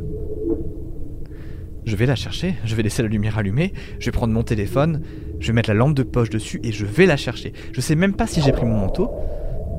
J'ai chaud. Quand je suis dehors, j'ai encore plus chaud. C'est un chaud qui me mord, qui me griffe. Alors je marche vite, je vais vers le bruit, je marche sur du bois, je marche sur des feuilles et je finis par marcher sur de la glace. Je fais attention à ne pas glisser. Le bruit est devant moi. Non, il est sous moi. Non, il est autour de moi. J'avance encore plus, je cours, les brûlures de l'air froid me lacèrent le visage, le bruit est partout. Sous la lumière de mon téléphone, la glace change. Des choses nagent en profondeur. J'avance encore et je le vois. Le premier manteau, à moitié pris dans la glace, c'est celui de mon ami. J'avance encore un peu, je vois son écharpe, puis sa chemise, son visage. Et il est calme. Il est apaisé. Il est tout nu. Dans le lac, il est dans le lac. Moins d'un pied plus loin, sa femme.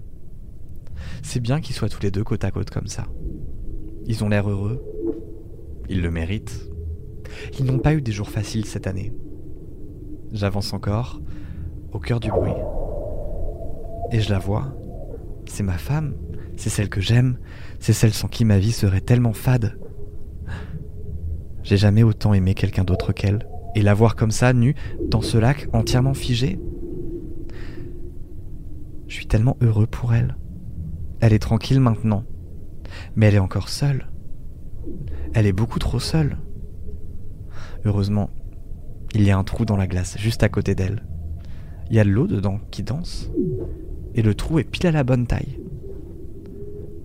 Alors, j'enlève mes vêtements, je me plonge dedans, et j'attends que la glace se referme. Au loin, je vois que la lumière de la maison clignote.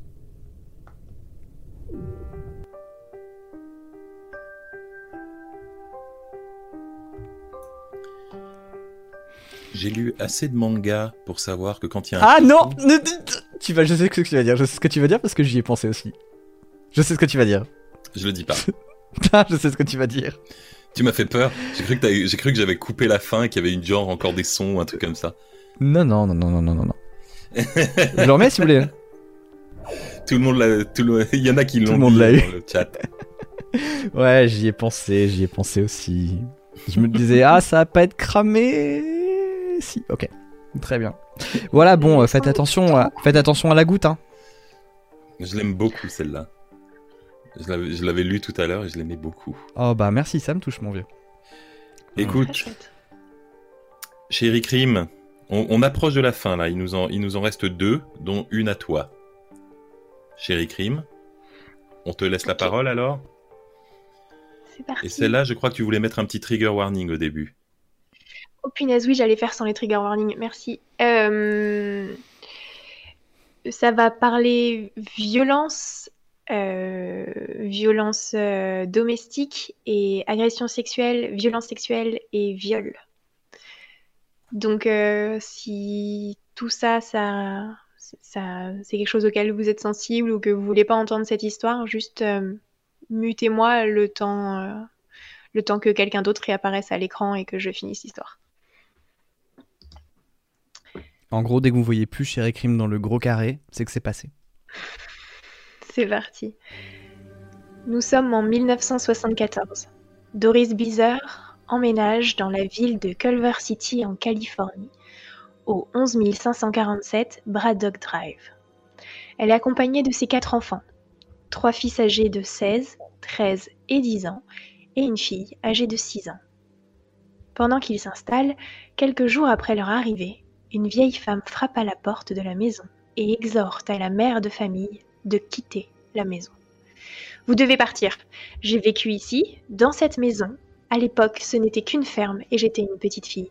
Il y a quelque chose de maléfique qui vit ici, cet endroit est hanté et vous devez en partir. N'ayant pas plus d'informations sur cette présence malveillante supposée cohabiter avec eux, la famille finit de s'installer et commence sa nouvelle vie. Mais quelques mois plus tard, les manifestations et les attaques commencent.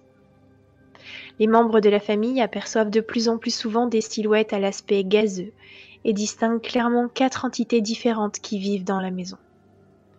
L'une d'entre elles prend parfois l'aspect de leur grand-père, et les enfants la surnomment Mr. Woozit, autrement dit Monsieur je sais pas quoi. Lorsqu'ils marchent dans la maison, ils percutent parfois des objets invisibles, se font violemment pousser, mordre et griffer à sang. Mais les poltergeists sont particulièrement violents avec Doris. Ils la rouent de coups, la projettent d'un bout à l'autre de la pièce sans sommation et la violent à répétition. Deux petites entités la maintiennent de force pendant qu'une troisième plus grande l'agresse sexuellement. Ces enfants sont témoins des hurlements de leur mère et des objets qui se, fracassent seuls contre les murs. Elle est constamment le corps recouvert d'hématomes et de marques, et particulièrement à l'intérieur des cuisses. Des personnes extérieures à la famille sont également témoins de ces attaques violentes.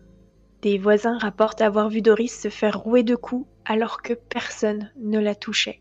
Les impacts étaient visibles et les marques bien réelles. Lors d'une violente manifestation des poltergeists à l'encontre de Doris, l'aîné tente de s'interposer pour défendre sa mère de ses assaillants invisibles et est violemment projeté au sol. Comme si ça ne suffisait pas, en plus de cet enfer, la maison ayant une réputation de maison hantée et les phénomènes attaquant la famille s'étant ébruités, Doris et ses enfants doivent vivre isolés du monde extérieur, les rideaux tirés pour se protéger des curieux qui viennent regarder par la fenêtre ou carrément sonner à la porte dans l'espoir de voir une entité se manifester. Un jour, dans une librairie, Doris Bizarre entend deux personnes parler de surnaturel. Elle les aborde sans savoir qu'il s'agit du docteur Barry Taff et Kerry Gaynor, respectivement chercheurs en parapsychologie à l'UCLA, Université de Californie à Los Angeles, et hypnothérapeute diplômé de la même université. Elle leur raconte son histoire. Les deux chercheurs et l'équipe de laboratoire de parapsychologie de l'université vont alors venir régulièrement observer la maison et ses habitants pendant environ deux mois et demi. Ils vont constater des manifestations, des orbes lumineux et parfois des silhouettes humanoïdes. Pour mettre la chance de leur côté, ils demandent à Doris de provoquer les entités, de les insulter, de crier afin de tenter d'avoir des résultats plus probants en les énervant.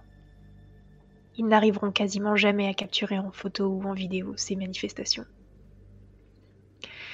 Ces provocations auront pour conséquence d'intensifier la violence des attaques subites par la famille, mais surtout par Doris, une fois l'équipe des chercheurs partie. La famille finira par déménager lorsque le propriétaire de la maison, effrayé par les faits qui lui ont été rapportés, décide d'interrompre le bail et de mettre en vente la propriété pour se débarrasser de ce lieu hanté. Après le déménagement, Doris Beaver et ses enfants même s'ils sont persuadés que les entités les ont suivis, constatent une diminution, signif- une diminution significative des manifestations et des attaques.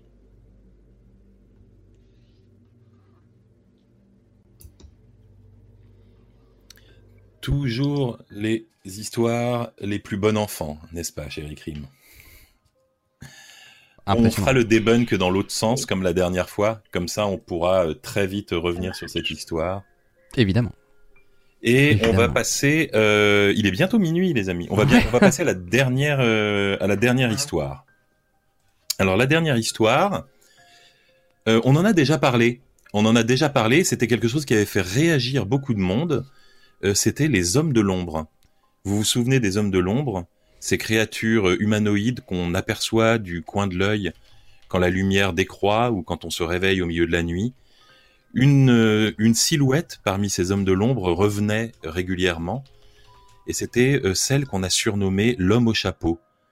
Des dizaines, voire des centaines de personnes ont témoigné d'avoir avoir aperçu dans leurs rêves ou au réveil, quand ils étaient paralysés dans leur lit, une silhouette vêtue d'un grand manteau, quelquefois un trench coat et un chapeau à large bord, qui se penchait sur elle ou qui traînait dans un coin de la pièce.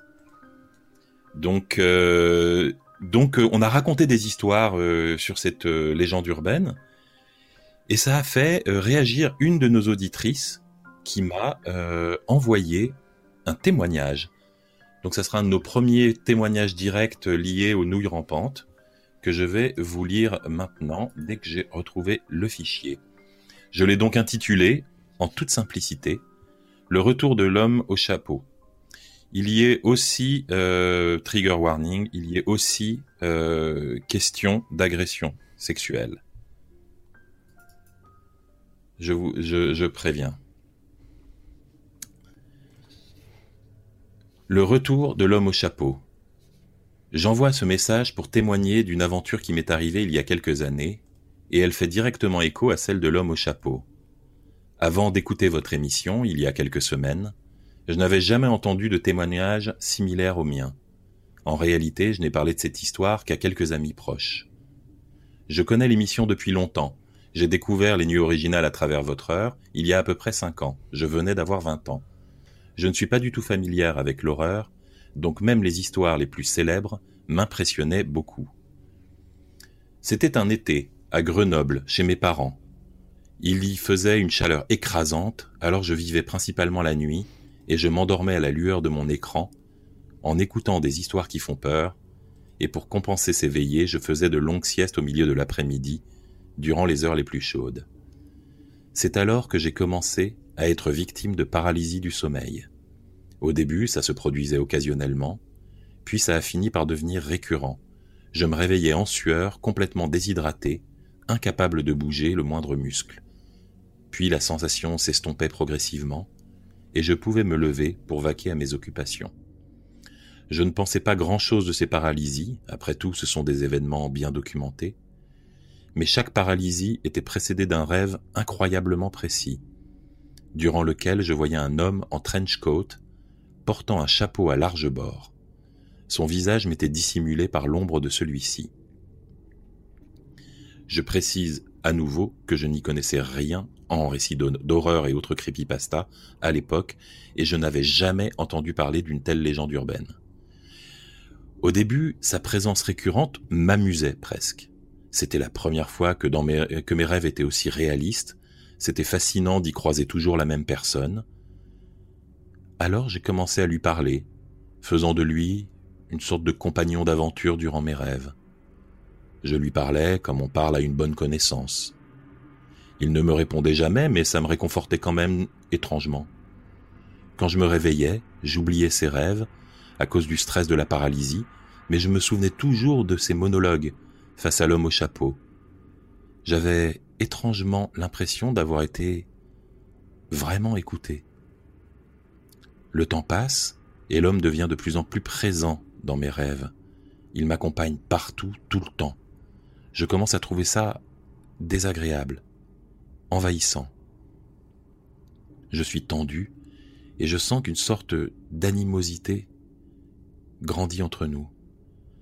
Mais ça ne semble pas du tout le décourager, ni l'éloigner, et la situation devient de plus en plus oppressante.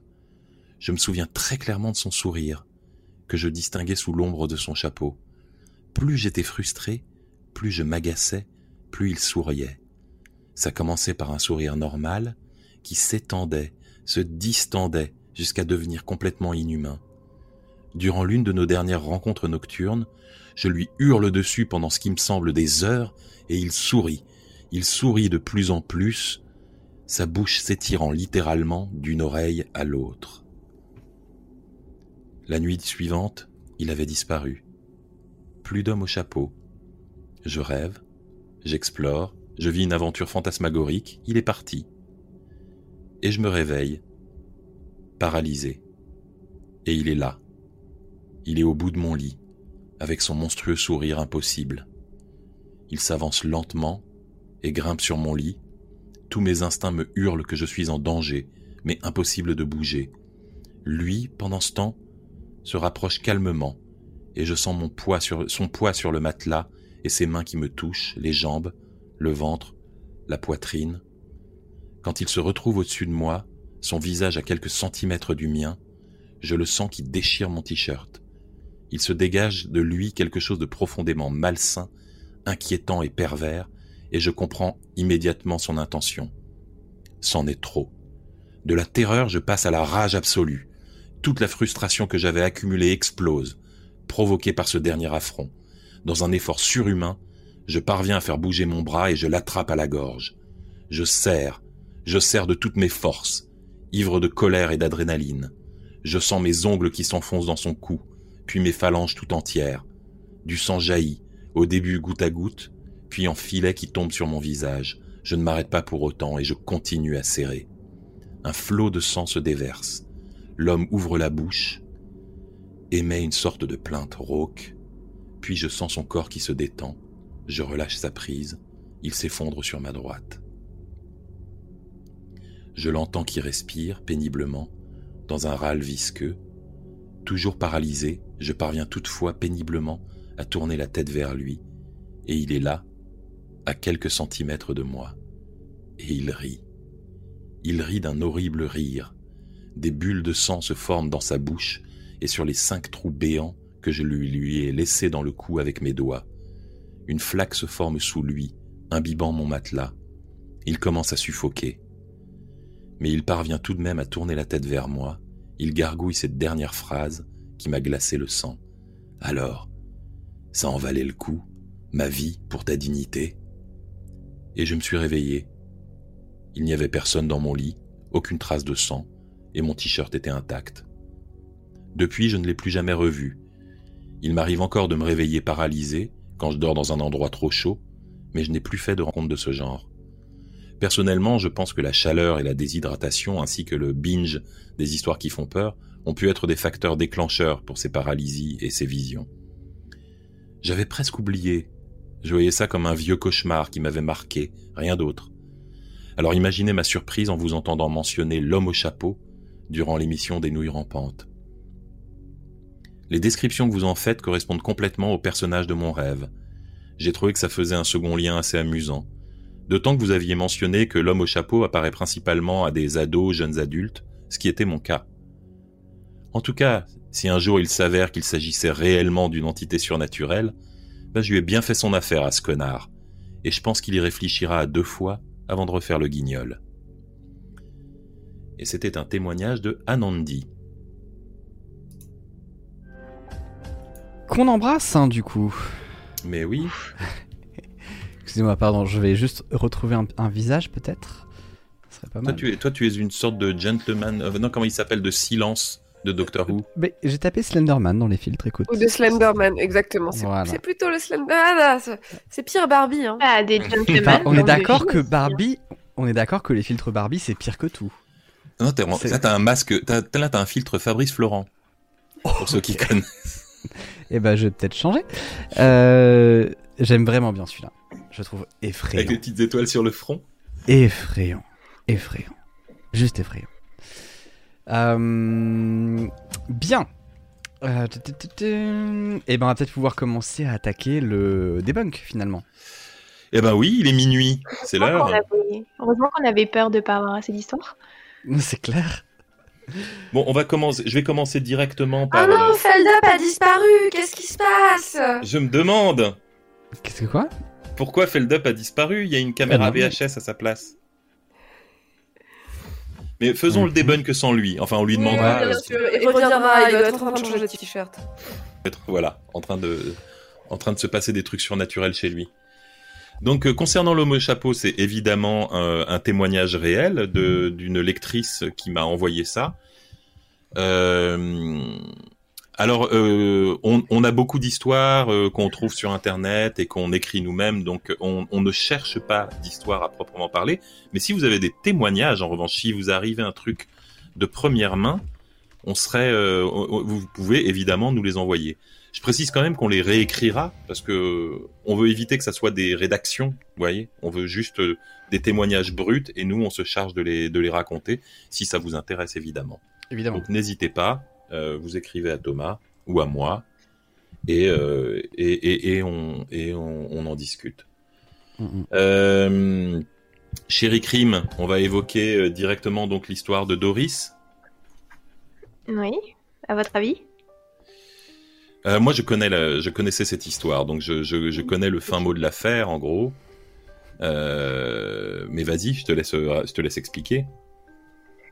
Eh bien, c'est une histoire vraie, euh, comme peut l'être une histoire qui est uniquement basée sur des témoignages, parce que pour rédiger la chronologie que je vous ai racontée, j'ai recoupé les témoignages de Doris Bizarre de l'époque, du docteur Taff, mais euh, qui, il faut savoir, a construit sa carrière sur cette affaire, donc Il en a même fait un film. euh, Voilà, tout à fait. Lui et Gaynor ont participé à la création du film qui s'appelle The Entity, qui est basé donc euh, sur l'histoire de Doris, qui est sorti en 82. Donc euh, je vous rappelle qu'ils sont venus chez elle en 74, donc ils ont même pas attendu qu'elle ait déménagé qu'elle soit sortie de cette histoire pour commencer à faire du fric sur son dos.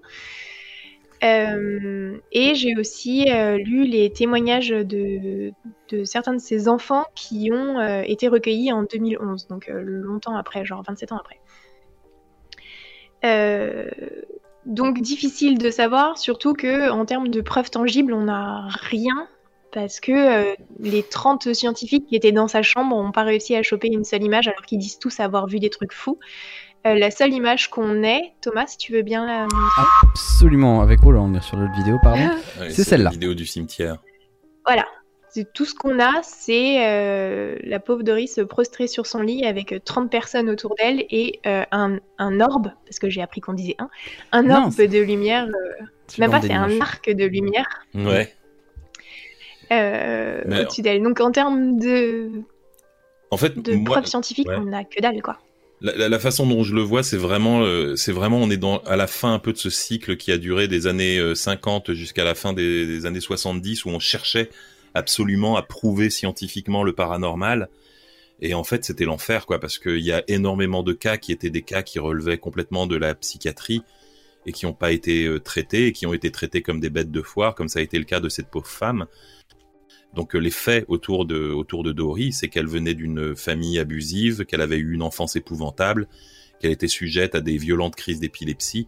Enfin, il y a, il y a eu y a eu plein de choses documentées sur elle où c'était tout sauf une histoire surnaturelle en fait. C'était une histoire de, de, violence, mais pas une histoire Et surnaturelle. du Mais coup, euh, la théorie que le docteur Taff a utilisée plus tard pour relier son histoire, où il disait que c'était effectivement euh, des manifestations euh, euh, des entités maléfiques, etc., et ce qui a été démontré après, en fait, il a fait une passerelle entre les deux, parce que quand même, il fallait pas qu'on démonte ses travaux, et il a dit que euh, il était très probable qu'elle euh, elle ait provoqué ces manifestations elle-même par ses, euh, par ses traumatismes. euh, Hmm. ces traumatismes psychologiques et que du coup elle, elle ait développé une sorte de petit pouvoir télékinésite.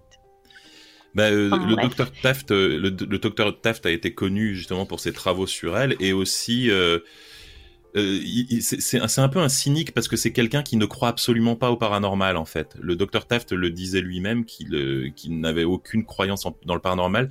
Il est, mais il, a- il avait une espèce de croyance bizarre, c'est-à-dire il ne réfutait pas les phénomènes, il, il croyait aux phénomènes, mais il croyait simplement que c'était des phénomènes naturels. Il, il, leur trouvait des causes euh, électromagnétiques.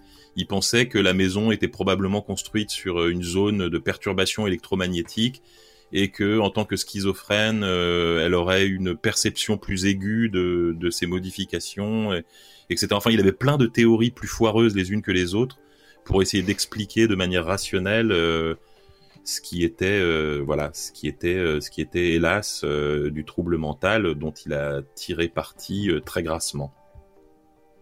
Quand même. Gros Donc voilà, un très grand bonhomme. Et, euh, pour euh, ceux qui veulent voir le film, euh, d'après Brian Harris, donc qui est un des fils de, de Doris, il y a beaucoup de choses qui ont été romancées dans le film, évidemment, mais la violence et le déroulement des attaques, en tout cas, lui dit que c'était ex- exactement fidèle à, à ce dont il a été témoin quand il était enfant. Thomas, tu veux nous en dire plus sur le lac Hurlant? Avec grand plaisir. Alors, effectivement, le lac euh, euh, Ilimna existe bien. Il est bien euh, en Alaska. Il y a beaucoup de légendes urbaines qui entourent ce lac. La légende la plus connue est celle d'un monstre, une sorte de monstre du Loch Ness qui ferait euh, 10 mètres de long et qui serait, je sais plus quel type de poisson, finalement, un truc un peu long. Néanmoins, très peu, de, très peu de meurtres ou de disparitions inquiétantes ont été relevés. Par contre, ce bruit, ce bruit est absolument un vrai bruit. hein. Ça, c'est un, un son que vous entendez. Imaginez, imaginez pour de vrai. hein. Imaginez, vous êtes près d'un lac en hiver. Ou même, ça arrive en France aussi en vrai. hein. Et vous entendez ça. Est-ce que vous avez une idée de ce que c'est? Est-ce que vous savez ce que c'est que ce bruit? Moi, j'ai entendu un bruit similaire avec un copain. On s'amusait à faire des ricochets sur un lac gelé. Et on, obtenait ce genre de bruit. On les avait enregistrés. C'était complètement dingue. Mais je dirais, dans le doute, je dirais euh, juste la glace qui travaille. Ouais, alors c'est Pigeon gratuit qu'il a, la nymphe des bois là aussi. Euh, en fait, c'est euh, quand la glace bouge sous, enfin sous des couches de glace quoi, quand elle se brise, qu'elle se déplace, quand elle vit finalement, ça crée des, des vibrations qui résonnent et ça fait ce bruit très bizarre. Mais ce sont des vrais bruits qu'on a dans la nature quoi. Ah bah Boulet, Alors. tu l'avais pas du tout, c'est pas du tout ce que tu viens de C'est dire. pas du tout la glace qui travaille. C'est c'est la glace. Oui, c'est mais lui il disait euh, en ricochet. Il a dit il a dit ricochet. Donc euh, pour le coup, j'étais plus en et C'était pas du tout pareil. ça n'avait rien à voir. Merci pour le coup- chat. Et pour le coup, euh, pour le coup, effectivement, euh, je me suis. Donc c'est une histoire que j'ai complètement inventée, évidemment, de toute pièce. Aujourd'hui, je peux vous dire l'heure. hein, C'était entre 15h30 et 17h. Et, effectivement, euh, la fin trahit peut-être une certaine passion pour euh, Junji Ito. Avec et je, me suis dit en le disant je vais faire je vais le mettre tout le monde va l'avoir mais je me suis dit peut-être peut-être qu'il y a une chance si je le formule pas de la même façon exactement peut-être qu'il y a une chance pour pas que ça tombe sur la faille d'Amigara faille d'Amigara direct pour tout le monde. Et, euh, et je vous invite, si vous ne connaissez pas la faille d'Amigara, c'est une masterpiece, quoi. C'est vraiment exceptionnel. Donc, n'hésitez pas à, checker ça. Voilà. Euh, et oui, pigeon gratuit, on dirait le choc aussi qui se prolonge le long, long d'un câble. Mais là, il y a plein de vidéos. Si vous tapez euh, Ice Singing, vous avez des vidéos d'ASMR. Des gens ont de l'ASMR de ce truc-là. Donc bon, écoutez. Oui, mais l'histoire de Junji Ito, elle est devenue culte. hein. J'ai vu des, gens qui se sont amusés à la refaire sur Minecraft et tout. Enfin, c'est vraiment, euh, c'est le, le truc qu'on voit citer euh, régulièrement. Elle est hyper, elle est hyper bien cette histoire. Ouais. ouais, non, je, dis- répondais à des gens dans le chat qui en parlaient. Euh, sinon, il y a, il y a une, il y a Roxane qui nous dit qu'il se passe des trucs chelous sur le Twitter de Feldup. Donc je précise au cas où. Et il se passe des trucs chelous ici aussi, apparemment. Ça glitch un peu. Je sais pas ce qu'elle a sa caméra, je pense qu'il y a un... Je pense qu'il a été piraté par des aliens. Euh, Chéri Crime, est-ce que tu veux nous dire Oui. un mot sur Gardon? Euh, bah, c'est une des rares histoires sur lesquelles je vais laisser un, flotter un petit mystère parce que Est-ce que c'est du poisson euh, Oh Ah, On n'a pas entendu, ça oui. a coupé. je dis oui. C'est du poisson, elle a dit. Ah oui. Et oui, je laisse flotter. Euh, parce que Malin. c'est une histoire que j'ai réécrit, donc j'ai changé des détails, mais c'est une histoire de famille. Donc euh, j'en dirai juste pas plus. Je vous laisserai sur un C'est mystère. donc un témoignage. Incroyable. Incroyable. Ah, on a de, on a de l'image euh, chez Feldup à nouveau. Un Ouais, jour, bah, il c'est- mourra pas à la fin d'un live. C'est revenu à la normale hein, pour, pour moi. C'est pour ça qu'il lui faut 5 émissions pour revenir à chaque fois. Ouais. Bah, là, Il faut qu'il se recompose. C'est le temps de revenir de la dimension Ouais. para- du cercle de l'enfer où il est échu, tu sais. Voilà, des backrooms où il s'est perdu. Euh, pour vous parler un petit peu de Parasite, la longue histoire avec les pensées parasites, avec, la, avec le, le- le sommeil, euh, etc. C'est un mélange de plein de trucs que j'ai fait, mais euh, c'est une création complète. Euh, C'était parti d'une discussion à la con qu'on avait eue avec des amis. Euh, euh, à un festival où on s'amusait comme ça à imaginer ces espèces de de pensées parasites les plus dégueulasses possibles, les, les espèces de trucs où ton cerveau te dit euh, tiens fais ça ou qu'est-ce qui se passerait si tu faisais ça et où tu tu sais tu tu cringes rien qu'à imaginer des trucs. C'est un vrai nom, ça. hein. C'est, je sais plus comment ça s'appelle, mais quand tu es notamment sur des rails ou quand t'es proche d'un rail ou quand t'es sur un pont, de Les pensées d'avoir envie- intrusives. Des pensées intrusives. Je crois que c'est ça. Quelqu'un me dit ça, moi j'avais pas entendu l'expression, mais voilà. On avait parlé ça, de ouais. pensée intrusive et euh, et donc voilà j'avais envie de faire une idée une histoire là-dessus comme si c'était quelqu'un euh, euh, qui avait euh, et, et on s'est amusé le, le coup de du logiciel qui enregistre la nuit on s'est amusé à le faire euh, avec ma femme parce que euh, tout simplement euh, c'est drôle euh, on parle tous les deux un peu en dormant et donc euh, c'est très marrant au matin d'écouter. euh, on n'a pas réussi à en choper beaucoup, mais choper des brides de conversation c'est toujours marrant. Et il y a un mec sur Twitter qui a essayé et toute la nuit il a enregistré que des bruits de prout, ça m'a fait beaucoup rire. très très bon. Moi on m'entendait surtout ronfler, j'avoue. hein. Et puis voilà. Et la vidéo de la fin, la vidéo de la fin, c'était un hasard complet. Je voulais que l'histoire se termine où il se réveille dans un cimetière. Et je suis euh, un compte euh, Twitter qui poste que des vidéos bizarres qui s'appelle Weirdest euh, Video Online. Et ils ont posté cette vidéo et je me suis dit putain, elle est parfaite pour finir mon histoire. Et donc euh, j'ai piqué cette vidéo sur ce site pour pour pour compléter l'histoire, mais elle n'a rien à voir avec mon histoire. Clara, tu veux nous parler d'Imblogloklock Imblubluk. Inblublu Euh, je sais pas, est-ce que ta femme et toi, vous avez un avis dessus? J'adore quand tu dis ça. J'ai été très ému, très ému. J'en parlais Avec avec, ma ma femme. Colombo jusqu'au bout. Euh, Imbolc, donc c'est une vraie fête celtique hein, qui a eu lieu, enfin qui a lieu le, le 1er février. Alors comme Le les jour gens de mon. Pardon. c'était fait pour ça. Euh, comme les gens l'ont hurlé dans le chat, non, on célèbre pas Imbolc en faisant du Ouija. Absolument. Absolument, on célèbre Imbolc en mangeant des trucs blancs, en allant au spa et en nettoyant chez soi. Autre sujet. Euh, c'est complètement mytho, c'est une histoire que j'ai écrite cet après-midi. Euh, et comme l'ont cramé beaucoup, beaucoup de gens dans le chat, euh, c'est effectivement une compilation de plein de noms qui sortent de plein de trucs, à savoir de, The- de Riverdale, de Lovecraft Country, de The Craft. Euh, voilà, donc ça a été un espèce de mash-up euh, de, de séries avec des sorcières un peu. Euh, donc voilà, Ouais. donc bravo à vous. Moi, je suis toujours émerveillé par la frayeur que, que déclenche le simple mot Ouija.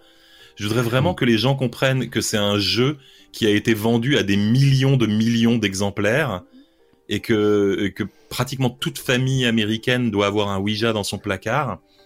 Et je comprends pas qu'on pense encore. Moi, je- mon préféré, c'est celui qui avait tourné sur Twitter où il y a quelqu'un qui avait fait un Ouija avec tous les caractères spéciaux. Tu sais, c'était un Ouija, mais où tu avais aussi euh, tous les, toutes les, tous les, Les accents et tout. accentués bizarres, euh, toutes les, toutes les esperluettes, les étoiles euh, et Eh tout. oui, évidemment. Trop malin. Euh, le Ah non, mais c'est Ouija, trop drôle je que sais- le Ouija ça tourne tout le temps mal, tu vois, je trouve ça oui, génial. oui, oui, oui, je sais pas. Ouija.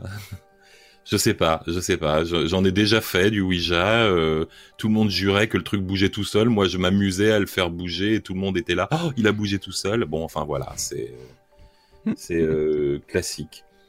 Euh, le nuage, euh, le nuage dans la forêt, chéri Crime, c'est moi qui vais qui vais en parler vu que je l'ai trouvé aussi sur Reddit.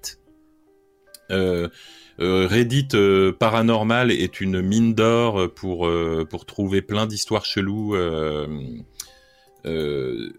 comme ça de, de témoignages de gens. Donc là, c'est une une une femme qui raconte ça, qui jure que ça lui est arrivé. Elle le raconte sur. euh, c'est censé être des témoignages euh, entre guillemets authentiques. Putain, j'arrive plus à faire de sélection. Ah, attendez, j'essaye de copier le lien. Euh, j'essaye de sélectionner le lien pour le, pour le poster dans le chat. J'espère que je l'ai en entier. Attendez, je vérifie. Euh, little, il me manque le L et le E de la fin. Voilà. Donc ça, vous pouvez avoir... Je vous ai mis la version originale anglaise dans le, dans le lien du chat si vous voulez aller la lire en VO. Et, euh, et donc voilà, bien creepy. Et c'est exactement la même chose pour les deux histoires suivantes, c'est-à-dire euh, pour le chasseur dans la forêt et, euh, pour le, mec qui entend la voix de sa mère. C'est, ça vient du même, de la même série de témoignages. Mais alors, il y a plusieurs personnes qui ont fait la remarque que j'ai, que, j'ai remarqué moi aussi. C'est euh, les deux histoires là, euh, le chasseur et euh, le chasseur et le et la, et la voix de la mère. Elles sont écrites mais quasiment exactement de la même façon.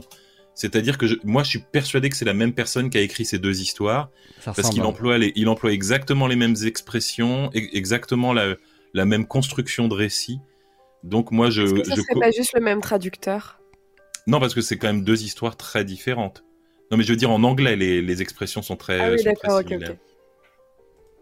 Euh, alors, From the Woods, euh, je vous mets aussi le lien de, de ces histoires, hein, tant qu'à faire. Euh, mais si vous avez envie de vous faire peur, il y a pas mal de témoignages marrants hein, dans, dans, dans, ce, dans ce subreddit. Et, et donc voilà. Donc moi sur ces deux histoires, j'ai l'impression que c'est le même auteur, mais mais bon après difficile de le savoir. J'ai fait une Euh, paralysie du sommeil très effrayante. Je me suis enregistré juste après pour la raconter. C'était il y a deux ans. J'ai jamais réécouté mon vocal. J'ai peur de l'écouter. Je peux vous l'envoyer si vous voulez. Matin glorieux. ah bah, si tu veux, ouais, Franchement, grave. hein. Avec carrément. Euh, Joey, pareil, témoignage d'une femme qui était euh, qui était à l'hôpital en fait et qui racontait cette histoire heure par heure. C'est-à-dire, elle, elle, a, elle a commencé par raconter l'histoire où elle avait entendu le gamin et les gens lui demandaient alors alors il y a du nouveau? Et euh, et elle disait bah là j'ai entendu euh, comme une respiration près de mon oreille etc. Et des gens dans le quand quand elle disait que ça s'était calmé parce que les infirmières étaient arrivées, elle disait demande aux infirmières. Elle est allée interroger les infirmières qui lui ont dit oui oui il s'appelle Joey, on est on est habitué à entendre des histoires sur lui dans cet hôpital. Donc pareil, témoignage, euh, témoignage de, de gens de, de l'hôpital. Ce qui nous amène au cas contact. Thomas, j'ai l'impression que cette histoire est complètement vraie. C'est complètement vrai. C'est même autobiographique. C'est euh, non, non, évidemment, c'est c'est faux. Je voulais faire une histoire euh, qui fasse, euh, je sais pas, je sais pas ce que j'ai voulu faire, mais c'est c'est cool. J'ai vu que vous avez bien aimé, donc ça me fait plaisir. non, c'est faux, c'est faux. Mais par contre, en fait, non, ce qui est vrai, c'est que euh, je me Ce dis, qui est vrai, c'est que t'as j'ai eu un écouvillon dans le nez. Oui, non, même pas en plus, même pas. J'ai Ouais. vraiment flippé parce que j'ai pas fois, fait de moi. test PCR. Et c'était, ça va, c'était raccord. Non, j'ai pas eu besoin de faire de PCR encore. Oh, le J'ai fait-. Ouais, désolé. Ils n'ont jamais demandé. Euh... Topito, ils sont chill, hein, y a pas de problème. Donc, euh, non, en vrai, euh, mais de tous les témoignages que j'ai eu, j'ai essayé de faire ça. Je me suis dit, putain, je- il va y avoir des gens qui ont vraiment fait des tests PCR qui vont me dire que c'est pas du tout ça, quoi. J'ai eu un peu peur, mais finalement, euh, ça avait l'air, vu ta réaction, Boulet, ça avait l'air valable, quoi. Oui, bah tu le décris pas. Enfin, ouais, mais j'ai pas eu de larves personnellement. Ah, bah ouais, bah c'est peut-être ça, en fait, la petite nuance que j'ai un peu. qui Ouais, est ouais, ouais. Peut-être en décalage avec la réalité que j'ai un peu affabulé. Bon, bah, euh, voilà, on a fait le tour. Il nous manque juste euh, Feldup qui a disparu. Ouais. Feldup, est-ce que tu nous entends? Ah, bah tu vois, je l'ai invoqué, il a, il est arrivé. J'entends pas. On, est-ce qu'on entend Feldup? La prophétie. Est-ce qu'on, peut, est-ce qu'on peut faire quelque chose pour toi? W O R T 15 U2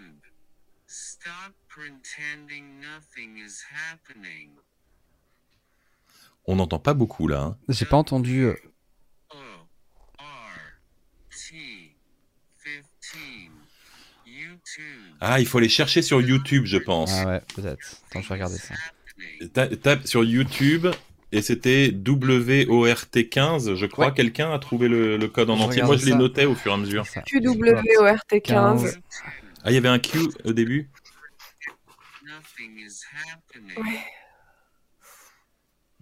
Ah, c'est ça? Il y a trois ans? Étrange.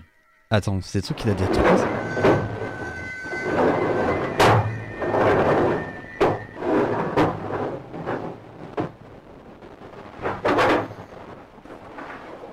Quelqu'un dit je connais ces vidéos.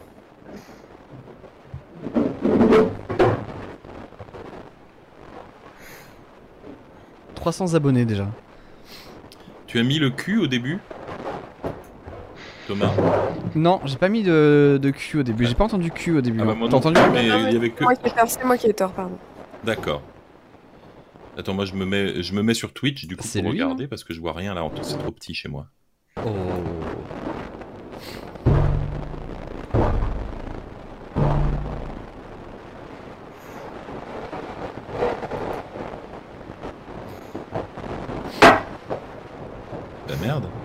Vois rien chez moi.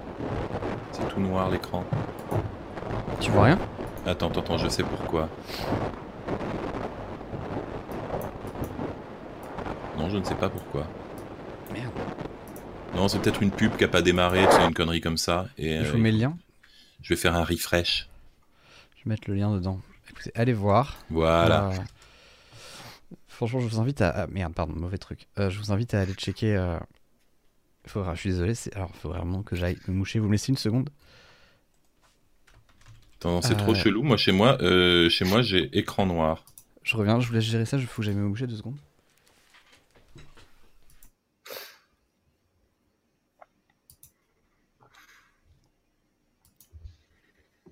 Miss Mev qui demande si c'est chez Lune du pont de Ligonnès. La cave qu'on voyait à l'écran. bah moi, je vois rien. Je suis désolé. T'as rien du tout quand t'es sur Twitch? Ça me met, ouais, je me mets sur Twitch, je fais live et je vois euh, la petite roue qui tourne et puis après c'est un écran gris sombre et il y a rien. Ah, moi, il y, a tout qui- y a tout qui a bugué là, donc en fait, je- j'ai laissé que la page où on est nous, histoire que le reste euh, finisse pas de planter, tu vois. Ouais, je pense que c'est un truc comme ça moi aussi. Et donc euh, Thomas, on a du nouveau là de Feldup J'ai pas de nouveau euh, de chez Feldup, non. Du tout. Mais. Vous avez, pense que- vous avez euh, décrypté quelque chose à cette affaire, vous dans le chat? Dites-nous. J'ai pas de. Euh, Moi j'ai rien. J'ai rien du tout. Moi je me suis vraiment mouché, hein, je précise. Ce n'était pas un Quelqu'un qui subterfuge. disait que tout à, l'heure- tout à l'heure, Feldup faisait du morse apparemment. Est-ce que quelqu'un a noté ce qu'il disait? Il disait SOS. SOS apparemment. D'accord. Hmm. Qu'est-ce que ça marche? Attends, je vais regarder. Faites Twitter. Ah, mais c'est c'est lui Sinon, enfant. tu peux lui envoyer un SMS peut-être? Je sais pas. Je vais regarder. Enfin, je l'avais sur Messenger euh, tout à l'heure, mais j'ai plus de nouvelles de lui depuis un moment. Regarder ça, bougez pas. Je suis en train de regarder la dernière vidéo où il allume une lampe torche. Attends, laisse un peu. Je me perds dans mes trucs là. Quelqu'un qui dit qu'il faut regarder la, la vidéo la plus récente de la chaîne. C'est laquelle? Ok, je reviens dessus pour voir. C'était. euh, euh, La vidéo la plus récente de la chaîne. Donc c'est la toute dernière là? Apparemment. Non, c'est 3 là, pour l'instant, janvier. c'est ça, moi. Elles ont toutes la même date. Ouais. 2018. Mais dans le chat, vous avez dit qu'il y avait. euh, Il y en a une chose. postée en octobre 2020. Ah, il l'a supprimée, Maintenant là? Apparemment. Non, c'était pas une photo? Esling demande s'il peut la poster, mais apparemment elle est, C'est elle. elle est plus en ligne, Esling. Hmm. j'ai pas eu. Ah, c'est Ah, un backroom. Mais oui, poste-là. Euh, Absolument. S'il te plaît.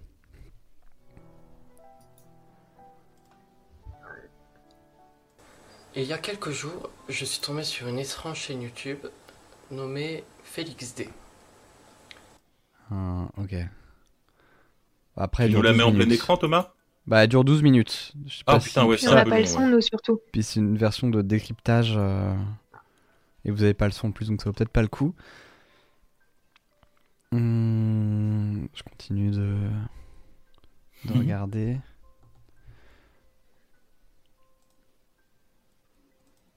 Bon, écoutez. Je continue de regarder, je vous dis s'il y a du nouveau. Globalement.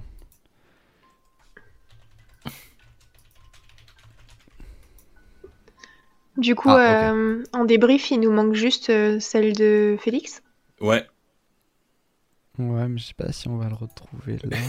Si- si- on sait, on sait pas si on a complètement perdu Félix ou pas. ouais, ça peut arriver. Bon, écoutez, je vous mets le lien de la chaîne. Et puis, euh, comme ça, vous regardez. euh, Parce que du coup, moi, j'ai rien de nouveau dessus. Euh, Bah, J'espère Je qu'elle reviendra plus rien que dans la conversation de groupe, Sinon, on va le revoir à l'émission 40. j'espère qu'on dommage. Avant l'émission 40, ce serait vrai que ça. C'est dommage.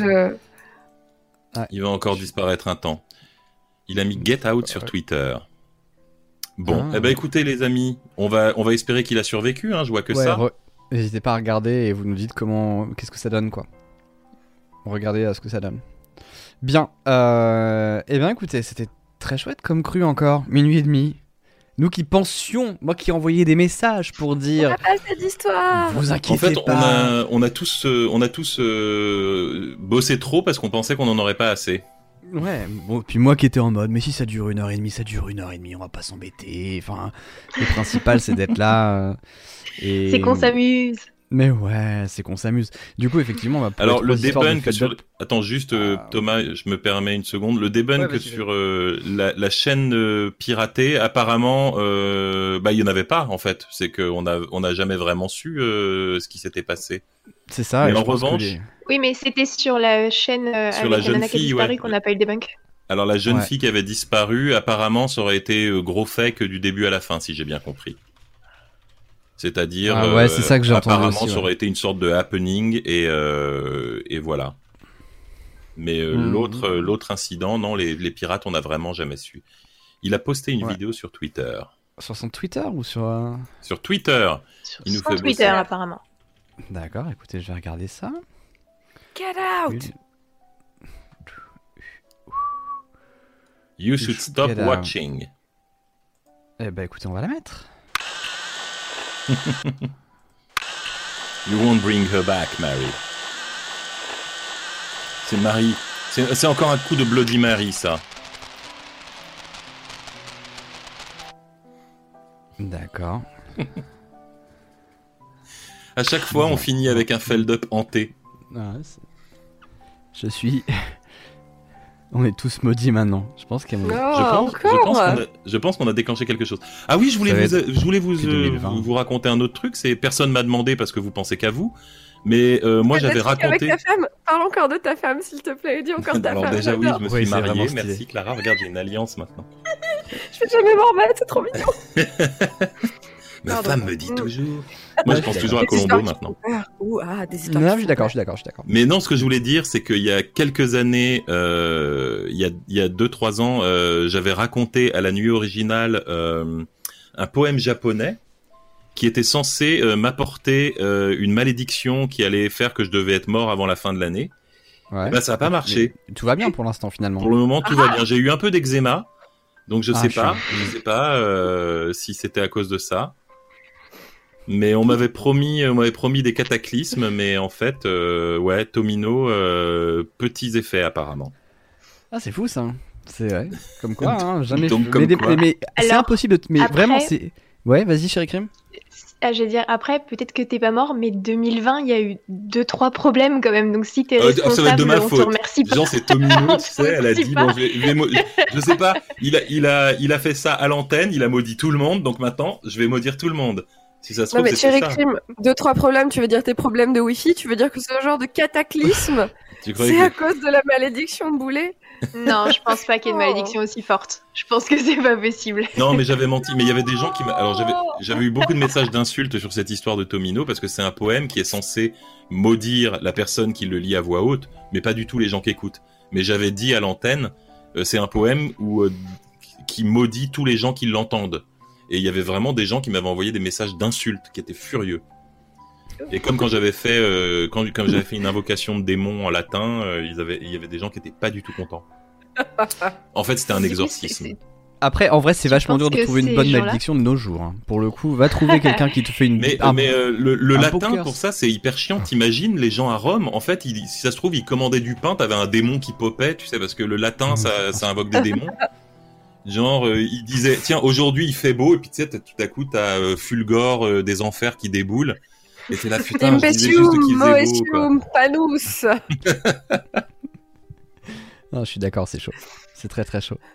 Euh, bien écoutez, minuit et demi, hein, on, on va. Eh ben, on va s- dire euh, RIP euh, Fe- Feldup, et puis, euh, et puis, euh, et puis on Il- va aller se coucher. Moi, je vois juste un end of transmission hein, sur, euh, sur Twitter là, qui a été posté il y a deux minutes. Bon, bah écoute, on prend ça pour un end of transmission, alors.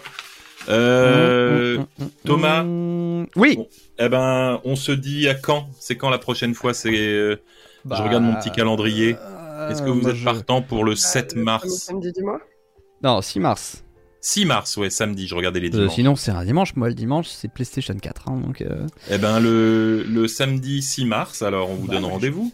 évidemment, 6 mars, c'est noté. Évidemment, ça sera en podcast Ouais. lundi. Ça sera en Donc, podcast euh, lundi. Des donc euh, promesses. Clara, t'hésites pas à noter dans ton agenda 6 mars, écrire une histoire. mais attends, mais 6 pourquoi tu, pourquoi tu dis ça à Clara? Elle On est est tous. à Pour sa défense. 16h30 aujourd'hui. C'est ce que j'allais dire. Pour sa défense, c'est moi qui l'ai envoyé en dernier cette fois-ci. Non, non, non, non. On a été, on a tous été pas elle.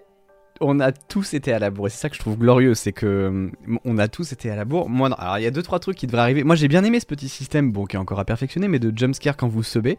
Je trouve ça très cool de faire popper des petits clowns, des Gérald Darmanin. Franchement, Ah, ça c'est m'éclate. le sub qui provoquait les jumpscares, ça j'aime bien, ouais. Exactement. Un sub, un jumpscare. Si vous voulez nous faire péter un petit jumpscare. Bon, et on a été, on a pas. été encore plus nombreux que la dernière fois, donc merci Ouais. beaucoup d'être de plus en plus nombreux euh, Trop cool. et nombreuses à venir. Et puis Grave. Thomas, bah, on vous embrasse et on vous dit à la prochaine fois. Ouais. Alors, juste un petit, euh, petit, petit plan encore pour la fin avant de vous lâcher, parce qu'il est effectivement déjà minuit. Ah Allez. Oui, comment ça marche? Comme vous- Alors, ça marche hyper bien. Prenez des ça, les, le- cool. et je vais en mettre plein, plein, plein, plein. Vous aurez plein de trucs et il y aura d'autres animations. Normalement, pour la prochaine, je vais pas le teaser, c'était presque prêt, il manquait pas grand chose. Mais pour la prochaine émission, il y aura normalement un truc. Ça- Soyez là la prochaine, vraiment. Si, soyez là la prochaine. Je peux pas vous dire plus, mais soyez là à la prochaine. Je pense la, la prochaine fois. Merci beaucoup, Winnie. Euh, la prochaine fois, vous aurez. Il y a un truc que vous n'avez jamais vu sur Twitch avant. Un truc, c'est c'est con. C'est vous attendez pas un truc phénoménal, mais c'est quelque chose, c'est quelque chose que personne n'a fait sur Twitch avant. J'en suis à J'ai 100% très hâte. convaincu. Du tennis. Ah oui, Miss Mev, Julie sera là la prochaine fois. Elle, euh, elle devait venir euh, aujourd'hui et elle était euh, un peu crevée et elle nous a dit cette fois si vous êtes nombreux, je remets à la prochaine. Et donc elle reviendra avec grand plaisir, mais aujourd'hui elle pouvait pas. Ah merde, Adrivoire qui me dit ça a pas marché pour le subgift. Et ben peut-être que c'est peut-être que c'est moi qui ai mal codé le truc. Ou alors peut-être que t'as peut-être que les deux subs sont arrivés en même temps et que c'était pas dans une bonne enfin c'était dans une j'ai pas fait de queue encore, j'ai pas fait de queue mais bref. En tout cas, c'est hyper cool. Moi, je, je le redis hein, une fois de plus, j'adore faire cette émission. Je trouve ça tellement adorable, adorable, agréable, à, que ce soit dans l'écriture, dans l'écoute. On a tous des voix de méga, méga BG. Merci pour les bits, Titi. On a tous des voix de méga BG. Je trouve ça trop bien. Euh, merci Raftor. Merci, je vous ai pas dit merci pour les subs, mais merci Raftor, bien sûr. Euh, et merci Adrivoire pour le cadeau offert à Jumpscare. Je savais pas qu'il y avait un qui s'appelait Jumpscare dans le, dans le chat. C'est trop cool. Et hum, vous pouvez retrouver Boulet en live très régulièrement, Chéri Crime en live très régulièrement. T'as repris, c'est bon, hein, je me plante pas. J'ai fait un stream Minecraft, ça compte? Ouais, bah grave, évidemment. Bien sûr. Ah non, les, les streams mystérieux arrivent très très vite là. Clara, c'est Pardon le cinéma, et je publie toujours tes podcasts sur Magellan. Euh, protéger ses idées sur Magellan et un autre qui sort normalement ce mois-ci euh, qui n'a aucun rapport avec le droit et j'ai pas le droit de vous dire de quoi ça parle. Plaisir. C'est super. et Feldup, et ben. Feldup, je sais pas où est-ce que vous pourrez le retrouver. J'espère que vous pouvez le retrouver quelque J'espère part. qu'on pourra le retrouver tout court. J'espère qu'on pourra le retrouver quelque part. Je- effectivement, cette édition, je dois l'avouer, était beaucoup moins bien que les autres. Je vous le dis en toute objectivité. hein. Mais le chat de Chéri Parce que mon chat a pas fait de bruit, Ah, j'en étais chat. On l'a vu un moment. Oui, elle est venue, elle est venue faire des chat. papouilles. Elle est venue me faire des papouilles et elle a rien fait tomber. En même temps, j'avais un peu On espère que c'était ton pour c'est chelou. C'était Bon, mon bref. C'était trop cool. Euh, N'hésitez pas à, à choper l'émission en podcast ou sur YouTube. Je vais essayer de mettre le chapitrage dès que j'ai le temps.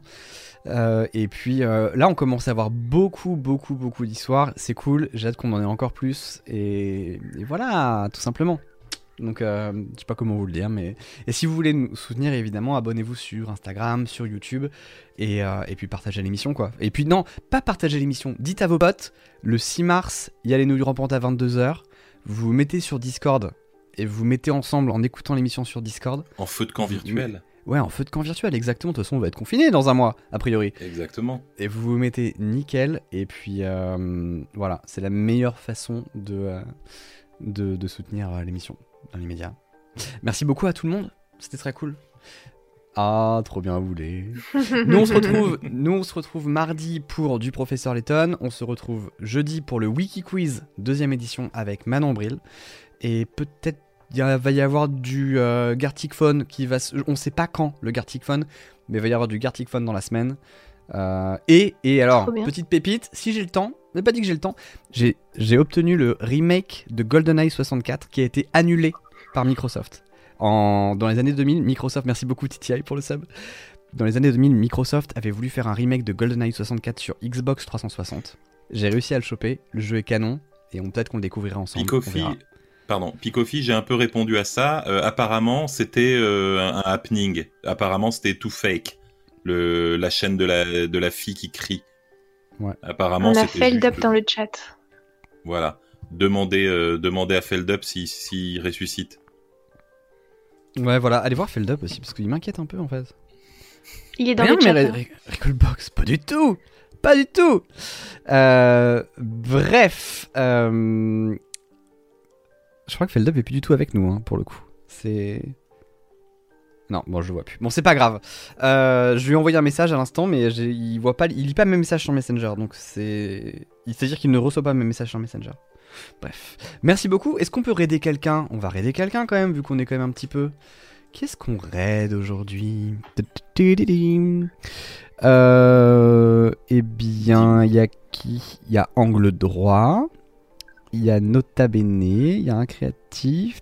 Euh, euh, oh, allez, on va raider Angle Droit. Ça fait. Oh non, tiens. Oh, Bagheera Jones, ça fait des dessins. Allez, on va raider Bagheera Jones Ah, bah si vous êtes super, ok. ouais. Bagheera Jones. Euh, hop, Red Bagheera Jones. J'essaie de faire l'orthographe. Merci beaucoup en tout cas d'être passé. C'était très très très cool. Elle fait Euh, du pixel art. Ouais, ça a l'air canon. hein. Donc, euh, merci bien. Passez une très très belle soirée.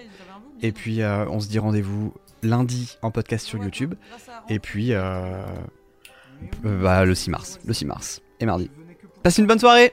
Ciao. Salut, tout le monde Bisous Je regarde la réception du raid. Et on arrive.